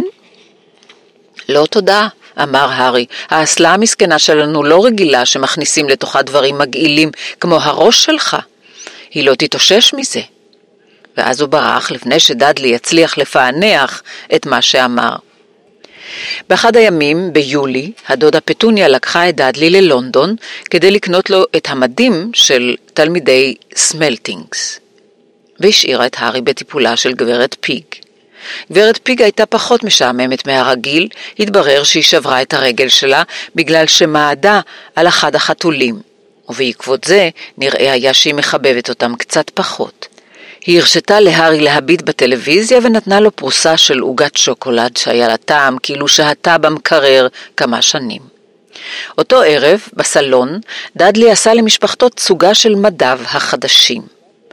הבנים בסמלטינגס לבשו מעילי פרק בצבע חום אדמדם, מכנסי ברך בצבע כתום וכובעי קש שטוחים עגולים. הם גם החזיקו מקלות מסוכסים והשתמשו בהם כדי להכות זה את זה כשהמורים לא הסתכלו. זה היה אמור להיות אימון טוב לחיים. כשהדוד ורנורן ראה את דדלי במכנסיו החדשים, הוא אמר בקול חנוק שזה הרגע המרגש ביותר בחיים שלו. הדודה פטוניה פרצה בבכי ואמרה שאינה מאמינה שזה הדדילה המתוק שלה, שגדל ונראה כל כך נאה ובוגר. הארי לא העז לפתוח את פיו. הוא חשב שאולי כבר הצליח לסדוק שתיים מהצלעות שלו מרוב שהתאפק לא לצחוק בקול רם. למחרת בבוקר, כשהארי נכנס לארוחת הבוקר, היה סירחון נוראי במטבח. הסירחון נדף מגיגית פח גדולה שישבה בכיור. הוא התקרב והציץ פנימה. הגיגית הייתה מלאה במה שנראה כמו סחבות מטונפות ששחו במים אפורים. מה זה? הוא שאל את הדודה פטוניה. שפתיה נקפצו כמו תמיד כשהארי העז לשאול אותה שאלה. מדי בית הספר החדשים שלך, היא אמרה. הארי הציץ שוב אל תוך הגיגית. אה, אמר, לא ידעתי שהם צריכים להיות כאלה רטובים. אל תדבר שטויות, גערה הדודה פטוניה.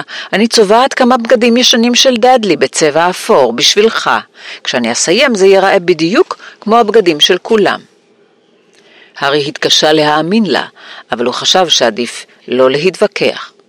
הוא התיישב אל השולחן וניסה לא לחשוב על איך ייראה ביומו הראשון בבית הספר סטונוול, מן הסתם כמו אחד שלובש חתיכות עודפות של אור פיל משומש. דדלי והדוד ורנון נכנסו למטבח, שניהם עם אפים מעוקמים בגלל הסירחון שעלה ממדיו החדשים של הארי. הדוד ורנון פתח את העיתון כדי לקרוא, כהרגלו, ודדלי דפק על השולחן במקל שלו מסמלטינגס, שאותו התחיל לקחת איתו לכל מקום. הם שמעו רעש מחריץ הדואר בדלת הקדמית ורשרוש של מכתבים שנפלו על המחצלת. לך תביא את הדואר, דדלי, אמר הדוד ורנון מבעד לעיתון שלו. תגיד להארי שילך. לך תביא את הדואר, הארי. תגיד לדדלי שילך. תדקור אותו עם המקל שלך, דדלי. הארי ברח לפני שהמקל התקרב אליו, והלך להביא את הדואר. שלושה דברים היו מונחים על המחצלת. גלויה ממרג', אחותו של הדוד ורנון, שבילתה את החופשה בחו"ל, מעטפה חומה שנראתה כמו חשבון כלשהו, ומכתב בשביל הארי. הארי הרים אותו והסתכל עליו, ליבו מקפץ כמו כדור גומי גדול. אף אחד, אף פעם בכל החיים שלו לא כתב לו מכתב. מי כבר היה כותב לו?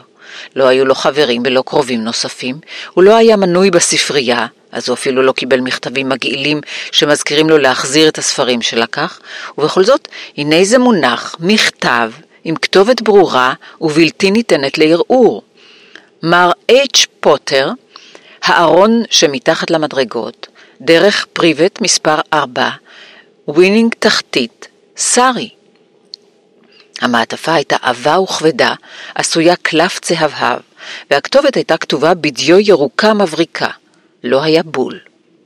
כשהארי הפך את המכתב לצידו השני ביד רועדת, הוא ראה חותם שעווה סגול שנשא סמל מפואר, אריה, נשר, גירית ונחש, כולם מוקפים באות H גדולה. נו כבר ילד, צעק הדוד ורנון מהמטבח, מה מעכב אותך? אתה בודק אם שלחו לנו פצצה בדואר? הוא צחק מהבדיחה של עצמו. הארי חזר למטבח עדיין מביט במכתבו בתמיהה. הוא הושיט לדוד ורנון את החשבון ואת הגלויה, התיישב והחל אט אט לפתוח את המעטפה הצהובה. הדוד ורנון פתח את המעטפה של החשבון, השמיע קול של כעס והעיף מבט על הגלויה. מרג' חולה, הוא הודיע לדודה פטוניה, היא אכלה צדפה משונה. אבא, אמר דדלי פתאום, אבא, הארי מחזיק משהו. בדיוק כשהארי עמד לפתוח את המכתב המקופל שהיה כתוב על אותו קלף עבה כמו המעטפה, הדוד ורנון חטף אותו מידו. זה שלי! אמר הארי וניסה לחטוף אותו חזרה. מי ירצה לכתוב לך מכתב? לעג לו הדוד ורנון, מנער את המכתב כדי לפתוח אותו ביד אחת ומביט בו. פרצופו החליף צבעים מאדום לירוק, מהר יותר מרמזור בצומת. ואז הוא המשיך להחליף צבעים, תוך שניות היה לבן עפרפר כמו דייסה מקולקלת. פפטוניה! השתנק. דדלי ניסה לחטוף את המכתב כדי לקרוא אותו, אבל הדוד ורנון החזיק אותו גבוה מעל לראשו. הדודה פטוניה לקחה את המכתב בסקרנות וקראה את השורה הראשונה. לרגע היה נראה כאילו היא עומדת להתעלף. היא תפסה בצווארה והשמיעה קולות של חנק. ורנון, אוי, הצילו, ורנון.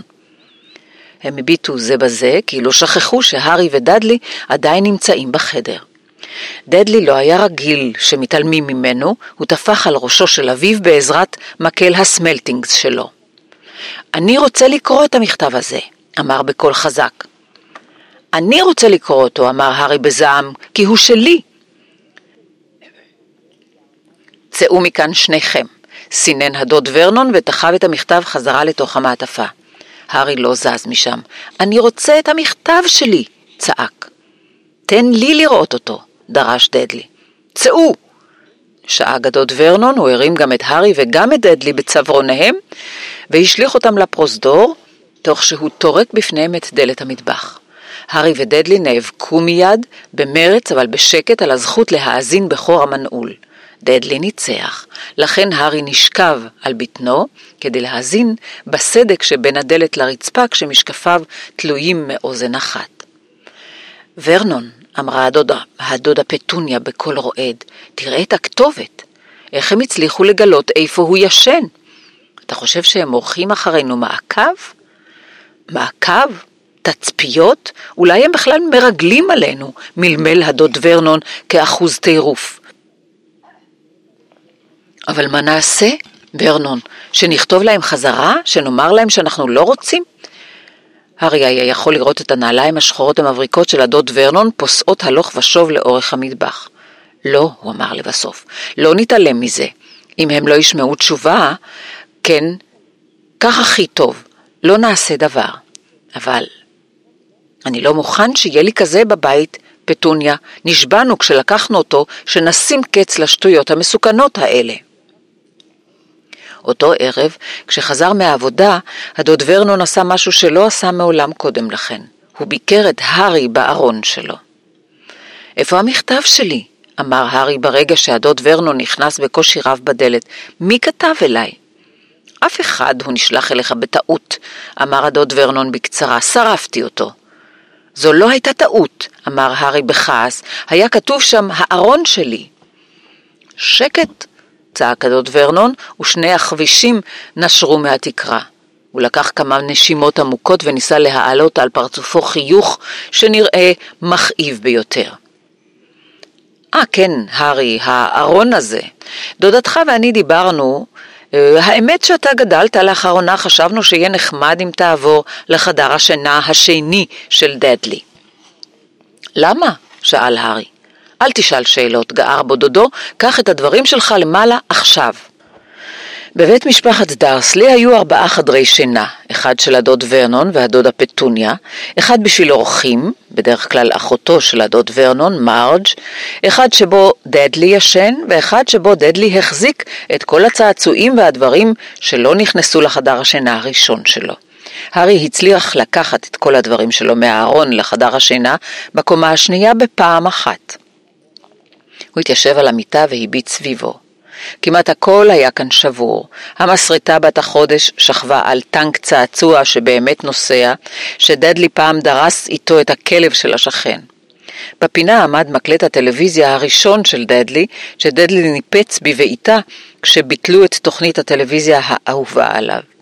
עמד שם כלוב גדול, שפעם היה בו תוכי עד שדדלי החליף אותו עם מישהו בבית הספר, תמורת רובה אוויר, שגם הוא היה שם, על ראש מדף, עם קנה מעוקם לגמרי, כי דדלי התיישב עליו פעם.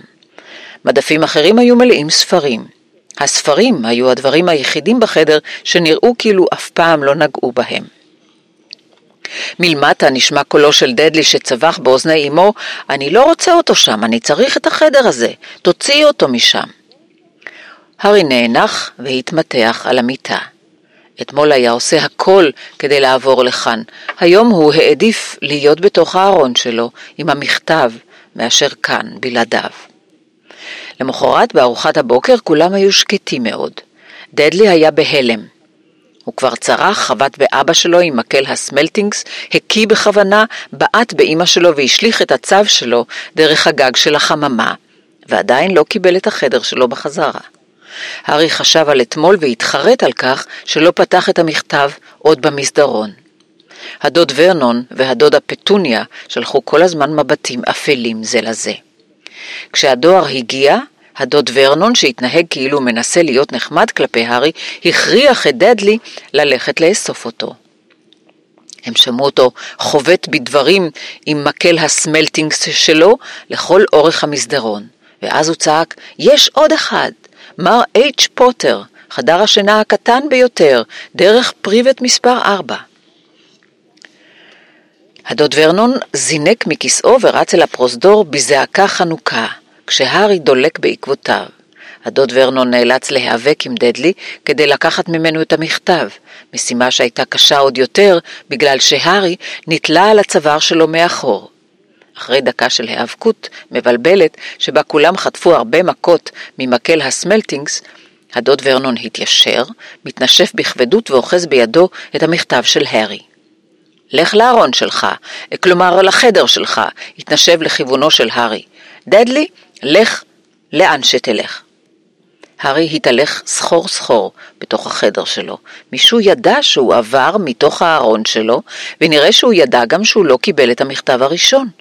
אולי פירוש הדבר שהמישהו הזה ינסה שוב, והפעם הוא יוודא שזה לא ייכשל. הייתה לו תוכנית.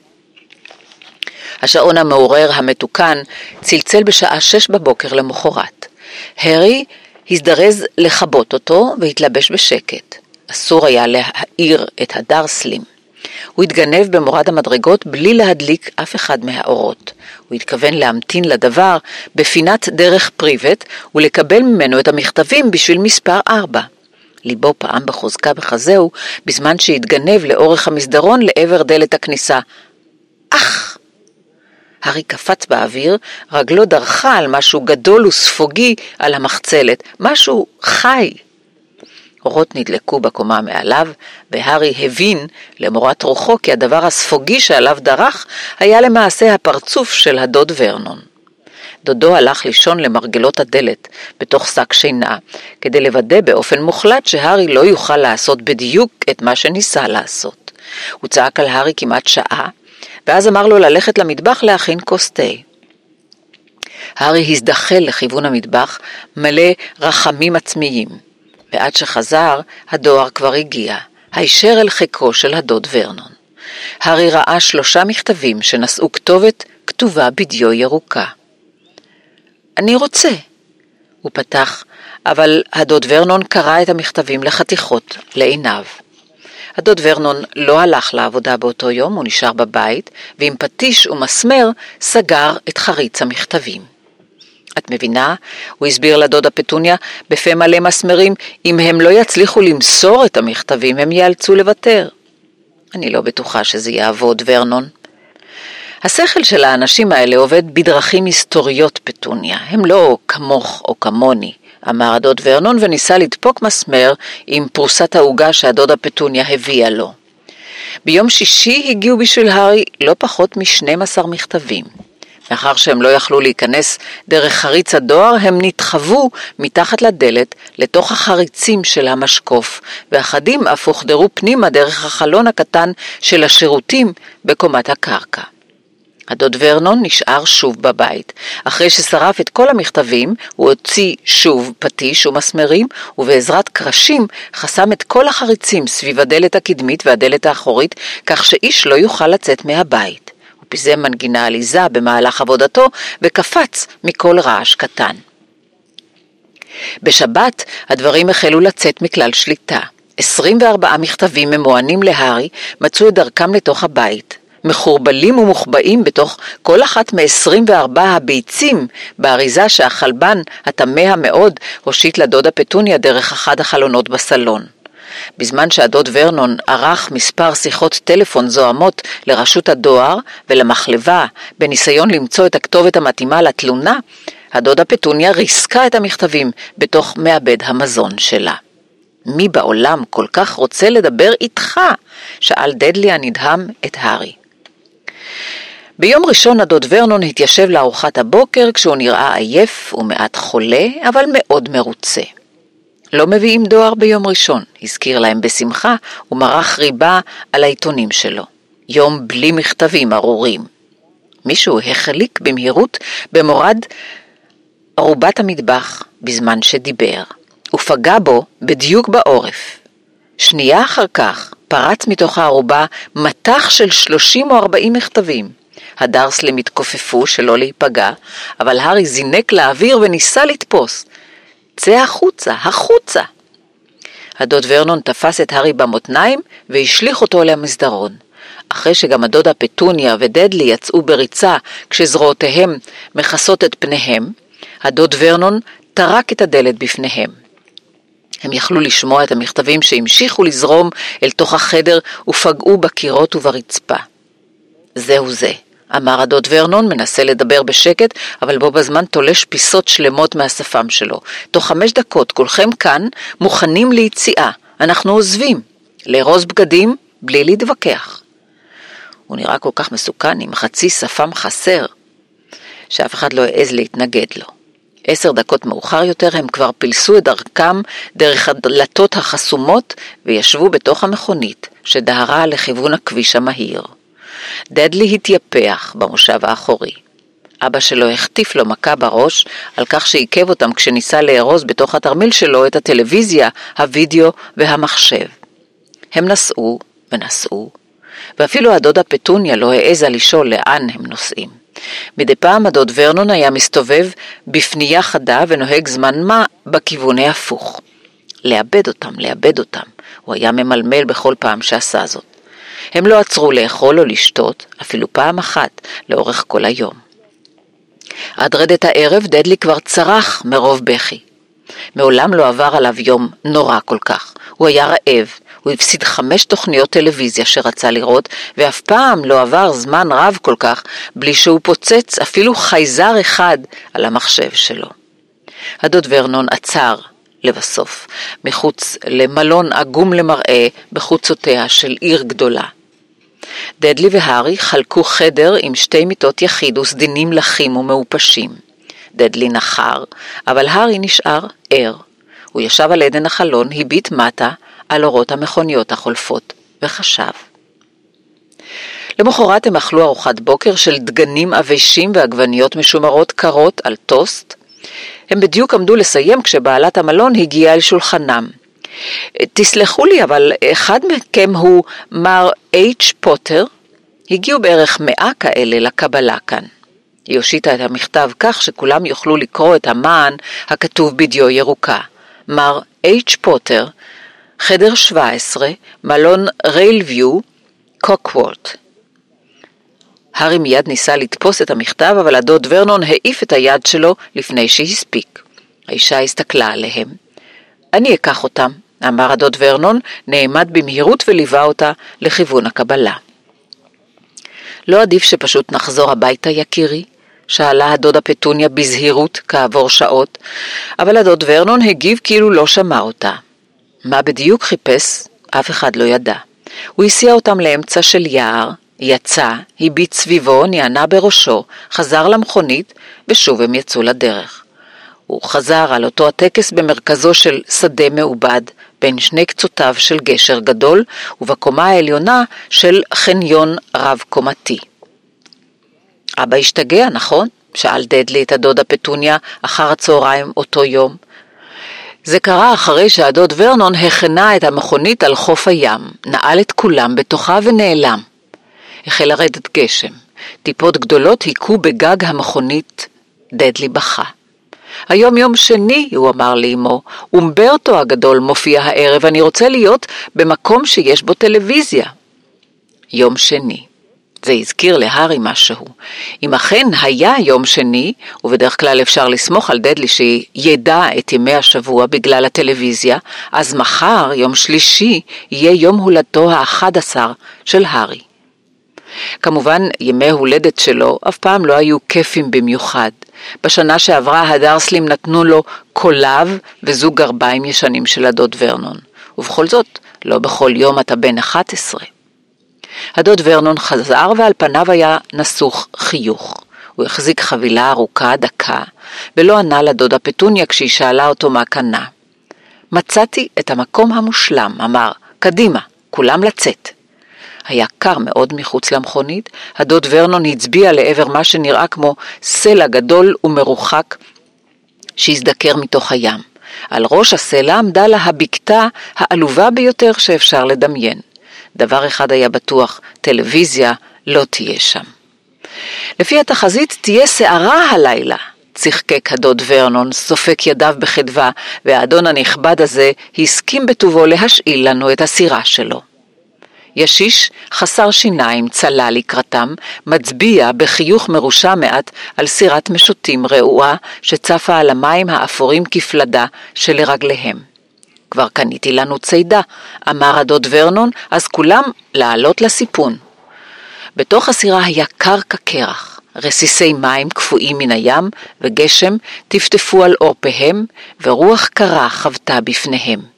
בתום שיט שהיה נדמה להם כי נמשך שעות, הם הגיעו לסלע.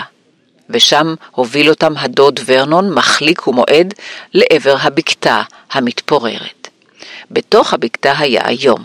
הייתה צחנה של עצות ים מרכיבות, הרוח שרקה מבעד לחרקים בקירות העץ, והאח היה לח וריק. היו רק שני חדרים. התברר שהצידה של הדוד ורנון הייתה שקית צ'יפס לכל אחד מהם וארבע בננות. הוא ניסה להדליק אש, אבל שקיות הצ'יפס הריקות רק העלו עשן מסריח והצטמקו. חבל שאין לנו כאן את המכתבים האלה, לא? אמר בשמחה. מצב רוחו היה מרומם מאוד. היה ברור שהוא חשב כי אף אחד לא יצליח להגיע אליהם כאן בזמן סערה כדי להביא להם דואר. בתוך תוכו הארי הסכים איתו, אם כי אותו המחשבה הזאת כלל לא עודדה. עם רדת הלילה התעוררה סביבם הסערה המובטחת. רסיסי מים מן הגלים הגבוהים ניתזו על קירות הבקתה, ורוח פראית הרעידה את החלונות המטונפים. הדודה פטוניה מצאה כמה שמיכות מעופשות בחדר השני וסידרה לדדלי מיטה על הספה אכולת האש. היא והדוד ורנון הלכו לישון על המיטה הגבשושית בחדר הסמוך, ולהארי לא נותר אלא לחפש את פיסת הרצפה הרכה ביותר ולהתקרבל תחת השמיכה הדקה והמסמורטטת ביותר. הסערה רעשה וגעשה ביתר עוז ככל שהלילה נמשך. הארי לא הצליח לישון, הוא רעד והתהפך, מנסה למצוא תנוחה נוחה. בטנו רוטנת מרוב רעב. נחירותיו של דאדלי לא, נמש... לא נשמעו בגלל הרעמים העמוקים שהחלו בסביבות חצות.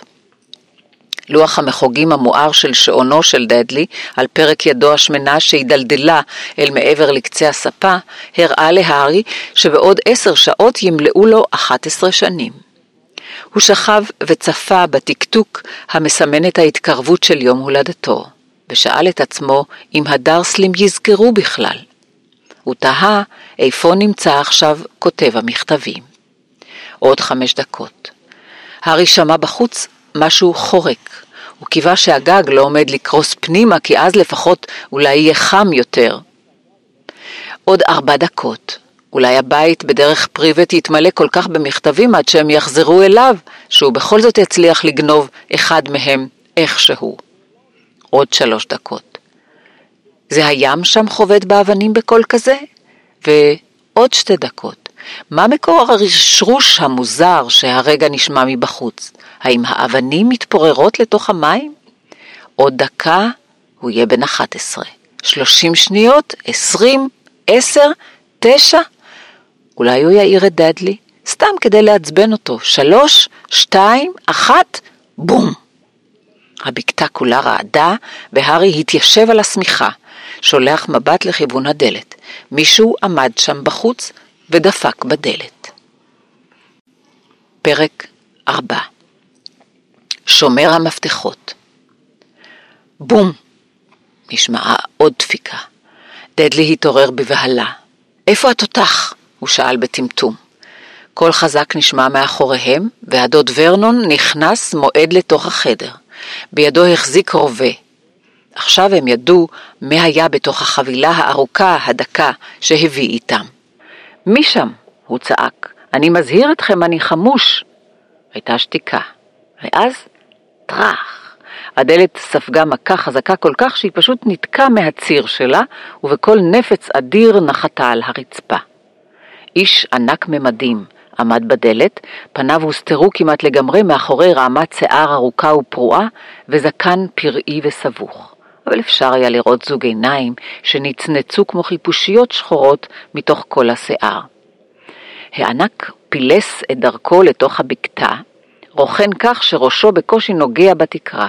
הוא התכופף, הרים את הדלת מהרצפה ובקלי קלות התקין אותה חזרה על ציריה. קולות הסופה שבחוץ שק, שקטו מעט. הוא פנה להביט בהם. נכון שאתם לא אכפת לכם להכין לנו כוס תה? זה היה קשה עד להנה. הוא צעד לכיוון הספה שעליה ישב דדלי, קפוא מרוב פחד. אתה עזוז, גוש בשר, אמר הזר. דדלי פלט צפצוף דק ורץ להתחבא מאחורי אמו שקראה באימה מאחורי הדוד ורנון. והנה פה הארי, אמר הענק. הארי הביט מעלה לתוך הפרצוף הפראי, המוצל והמפחיד, וראה שעיני החיפושית מכווצות בחיוך.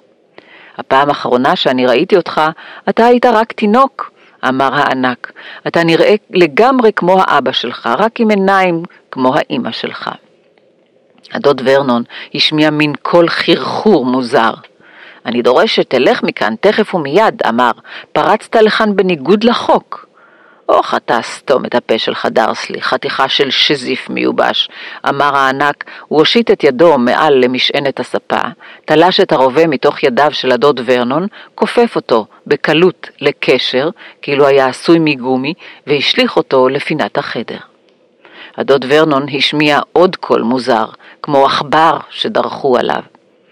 בכל מקרה, אתה, הארי, אמר הענק מפנה את גבו אל הדרסלים, שיהיה לך יום הולדת שמח מאוד לך.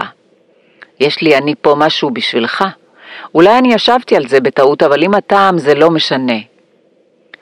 מתוך כיס פנימי של מעילו השחור הוא שלף קרטון מעט מעוך, הארי פתח אותו באצבעות רועדות, בפנים הייתה עוגת שוקולד גדולה ודביקה, שעליה היה כתוב באותיות ירוקות יום הולדת שמח, הארי. הארי הביט אל הענק, הוא רצה להגיד תודה, אבל המילים התבלבלו בדרך אל הפה שלו, ובמקום זה יצא לו, מי אתה? הענק צחק. נכון, אני לא הצגתי את עצמי. רובאוס הגריד, שומר המפתחות והקרקעות בהוגוורטס. הוא הושיט את ידו הענקית ללחיצה וטלטל את כל זרועו של הארי. אז מה בעניין התה שלנו עכשיו, אה? הוא אמר, משפשף את ידיו זו בזו, אפילו שאני לא מתנגד למשהו קצת יותר חזק, אם זאת אומרת, יש לכם דבר כזה.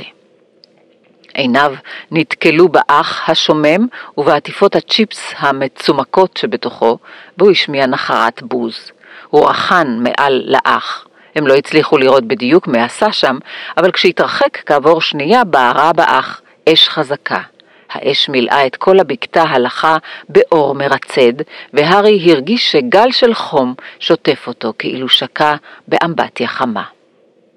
הענק התיישב חזרה על הספה ששקעה תחת משקלו, והחל להוציא כל מיני דברים מתוך כיסי מעילו. פינג'אן נחושת, חבילת נקניקיות מעוכה, שיפוד, קנקן לתה, כמה ספלים סדוקים ובקבוק עם נוזל זהוב, שממנו לגם לגימה ארוכה לפני שהתחיל להכין את התה. עד מהרה התמלאה הבקתה רחש וריח של נקניקיות ניצלות. איש לא אמר מילה, אבל כשהוא הוריד מהשיפוד את שש הנקניקיות הראשונות, השמנמנות, העסיסיות והשרופות מעט, דדלי זע קצת במקומו.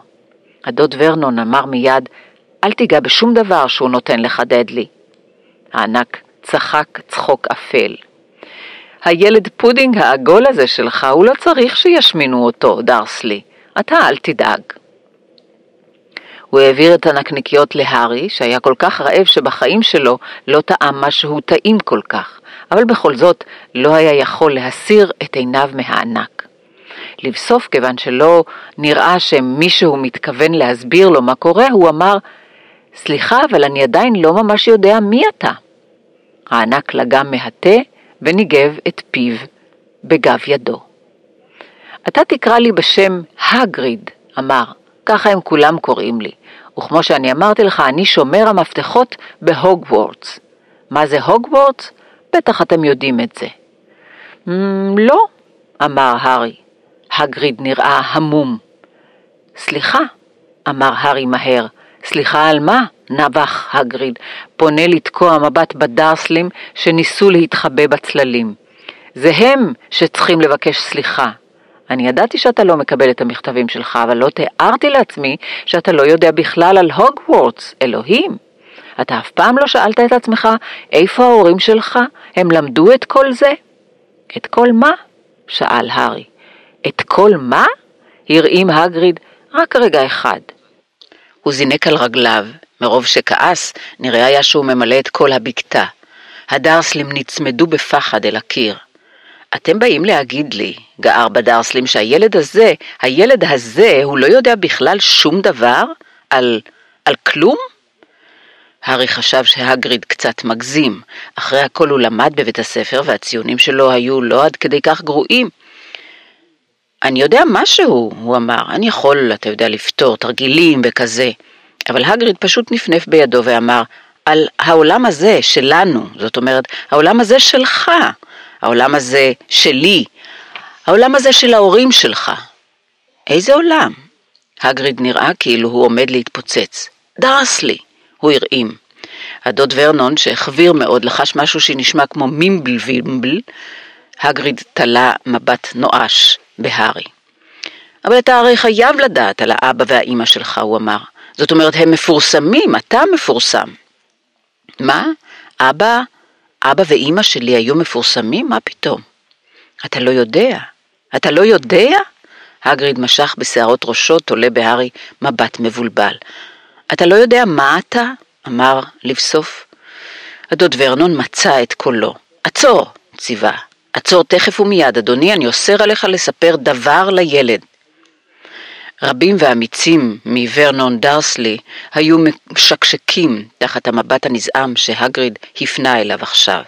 כשהגריד דיבר, כל הבהרה מדבריו רעדה מרוב זעם. אתה אף פעם לא סיפרת לו?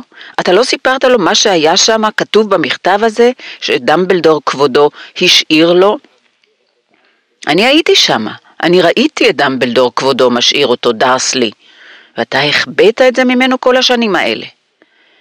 החביא ממני את מה? אמר הארי בהתרגשות. עצור, אני אוסר עליך, צעק הדוד ורנון בבהלה.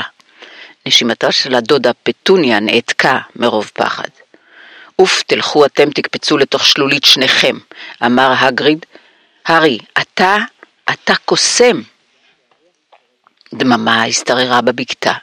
רק הים והרוח השורקת השמיעו את קולם. אני... אני מה? השתנק הארי. קוסם, זה ברור, אמר הגריד, מתיישב חזרה על הספה שהשמיע קול גניחה ושקעה עוד יותר נמוך. וחתיכה של קוסם מבריק? גם כן, ברגע שאתה תלמד קצת. אם האימא והאבא כמו שלך היו, איך אתה לא תהיה קוסם, ולפי דעתי זה בהחלט הגיע הזמן שאתה תקרא את המכתב שלך. הארי הושיט את ידו כדי לקבל סוף סוף את המעטפה הצהבהבה שנשאה בדיו ירוקה כאיז מרגד את הכתובת עבור מר הארי פוטר על הרצפה, בקתת על הסלע, בים. הוא הוציא מתוכה את המכתב וקרא: בית הספר הוגוורטס לחישוף ולקוסמות, מנהל אלבוס דמבלדור, מסדר מרלין, מחלקה ראשונה, מכשף גדול, קסם ראשי, מגוואמפ עליון, חבר איגוד הקוסמים הבינלאומי. מר פוטר היקר, אנו שמחים להודיעך שנשמר עבורך מקום בבית הספר הוגוורטס לחישוף ולקוסמות. מצורפת בזאת רשימת הספרים והציוד הנחוץ. שנת הלימודים מתחילה ב-1 בספטמבר. אנא שלח ינשופך לא יאוחר מ-31 ביולי. בכבוד רב, מינרווה מגונל, סגנית המנהל. השאלות התפוצצו בתוך ראשו של הארי כמו זיקוקין דינור, והוא לא היה יכול להחליט איזו מהן לשאול ראשונה. אחרי כמה דקות הוא גמגם, מה זאת אומרת שלח ינשופך? שומו שדים, טוב שאתה הזכרת לי, אמר הגריד, וסתר לעצמו במצח בעוצמה שהייתה יכולה להפיל סוס עבודה. מתוך כיס נוסף במעילו המופלא הוא שלף ינשוף, ינשוף אמיתי, חי, עצבני למראה, עת נוצה ארוך וגליל של קלף. שכלשונו בין שיניו הוא שרבט מכתב שהארי הצליח לקרוא במהופך. מר דמבלדור היקר, מסרתי להארי את המכתב, אקח אותו לקנות דברים מחר, מזג האוויר היום, מקווה שאצלך הכל טוב, הגריד. הגריד גלגל את המכתב, הושיט אותו לינשוף, שתפס את הגליל במקורו, פנה אל הדלת והשליך את הינשוף אל תוך הסערה. ואז הוא חזר להתיישב כאילו כל זה נורמלי, לא פחות מלדבר בטלפון. הארי שם לב שהפה שלו פעור והזדרז לסגור אותו. איפה אני הייתי? אמר הגריד, אבל בדיוק באותו רגע הדוד ורנון, שהיה עדיין חיוור כמו שד, אבל נראה כעוס מאוד, זז לתוך אור האש. הוא לא הולך, אמר. הגריד כחכך בגרונו. אני עכשיו רוצה לראות איך אתה, מוגל שכמותך, הולך לעצור אותו, אמר. איך מה? שאל הארי מתעניין. מוגל, אמר הגריד, ככה זה אנחנו קוראים לאלה שהם חסרי קסם, ולחוסר המזל שלך אתה גדלת במשפחת מוגלגים שהם הכי מוגלגים שאני ראיתי בכל החיים שלי. נשבענו כשלקחנו אותו שנשים קץ לשטויות האלו, אמר הדוד ורנון. נשבענו שנוציא את זה ממנו בכוח. נו באמת, קוסם. ידעתם? אמר הארי. ידעתם שאני קוסם? אם ידענו, צווחה הדודה פטוניה לפתע, ידענו, כמובן שידענו, אלא איך, עם אחות כמו שהייתה לי? היא הרי קיבלה מכתב בדיוק כמו זה ונעלמה לה לבית הספר הזה, והייתה חוזרת הביתה בחגים עם כיסים מלאים רשני צפרדעים, והופכת את הספלים לעכברושים. רק אני ידעתי לזהות מה היא הייתה באמת, מופרעת. אבל אמא ואבא שלי, הו לא. כל הזמן לילי פה ולילי שם, הם ממש התגאו שיש להם מכשפה במשפחה. היא הפסיקה כדי לנשום נשימה עמוקה, ואז המשיכה בהתלהמות. נראה היה כאילו התאפקה שנים רבות מלהגיד בדיוק את כל זה. ואז, אז היא פגשה את הפוטר הזה בבית הספר, והם סיימו והתחתנו, ואתה נולדת. וכמובן ידעתי שתצא בדיוק אותו הדבר, מוזר בדיוק כמוהם, ולא פחות לא נורמלי. ואז מה תגידו? היא הלכה והתפוצצה לה, ואנחנו נשארנו איתך. הארי החוויר מאוד במהלך הסיפור הזה. ברגע שחזר אליו הכל הוא אמר, התפוצצה? אמרתם לי שהם מתו בתאונת דרכים.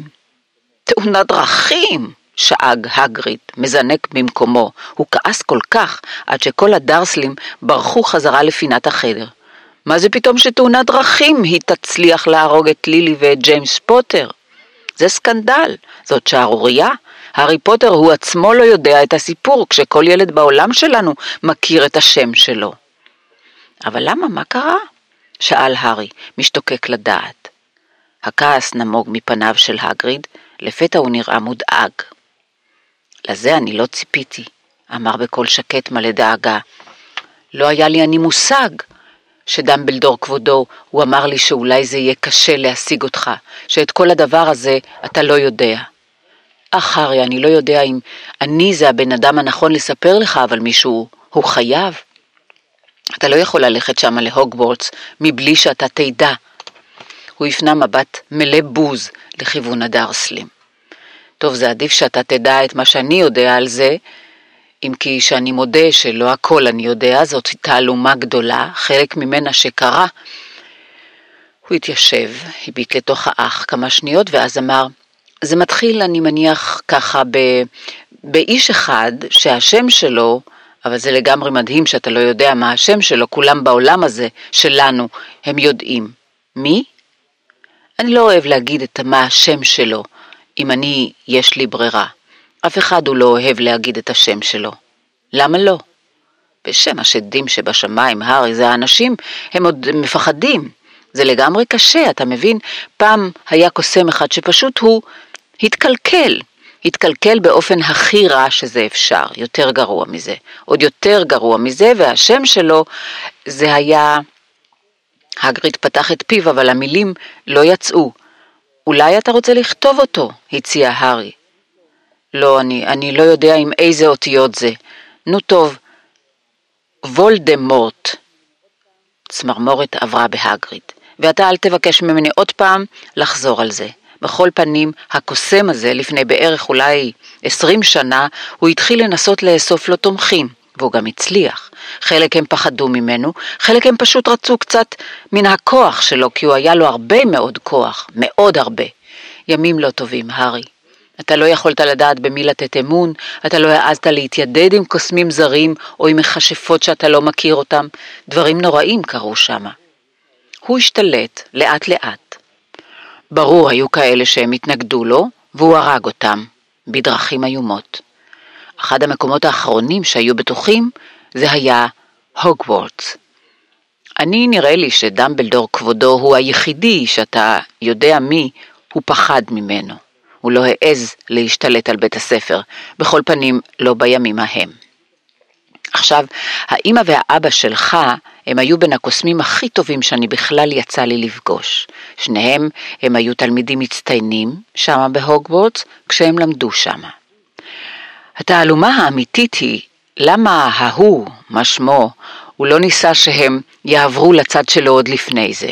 בטח הוא ידע שהם קרובים מדי לדמבלדור כבודו בשביל שהם ירצו להתעסק עם הצד הזה של כוחות האופל. אולי הוא חשב שהוא יצליח לשכנע אותם, אולי הוא פשוט רצה שהם לא יעמדו לו בדרך. כל מה שיודעים זה שיום אחד הוא הופיע בכפר, שאתם גרתם שם כולכם, בליל כל הקדושים, לפני עשר שנים. אתה היית רק בן שנה, הוא בא אליכם, לבית שלכם, ו... ו...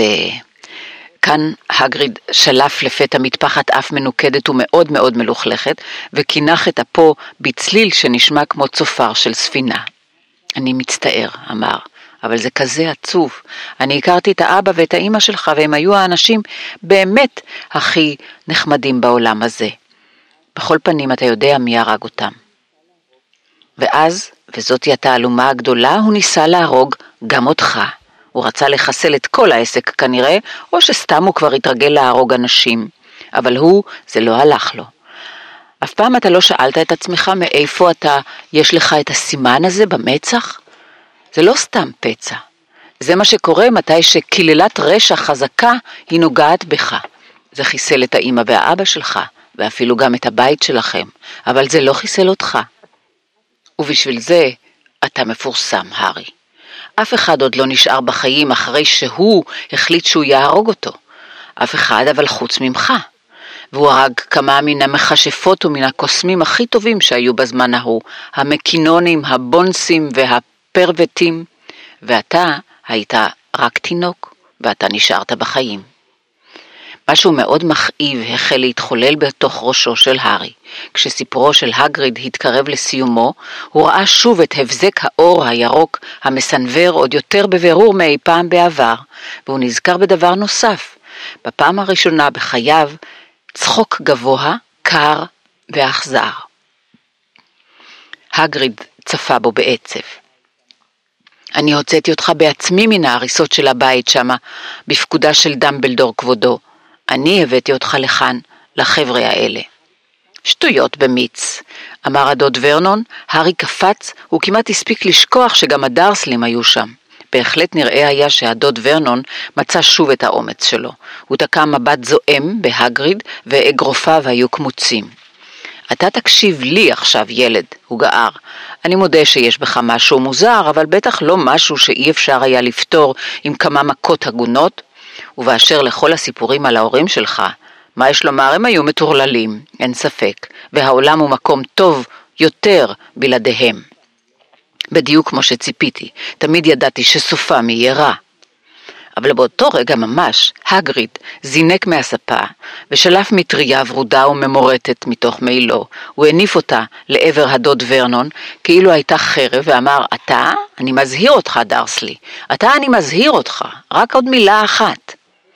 לאור האיום שענק מזוקן עומד לשפד אותו על חוד של מטריה, רוחו של הדוד ורנון כשלה שנית. הוא נצמד אל הקיר ונדם. ככה זה טוב יותר.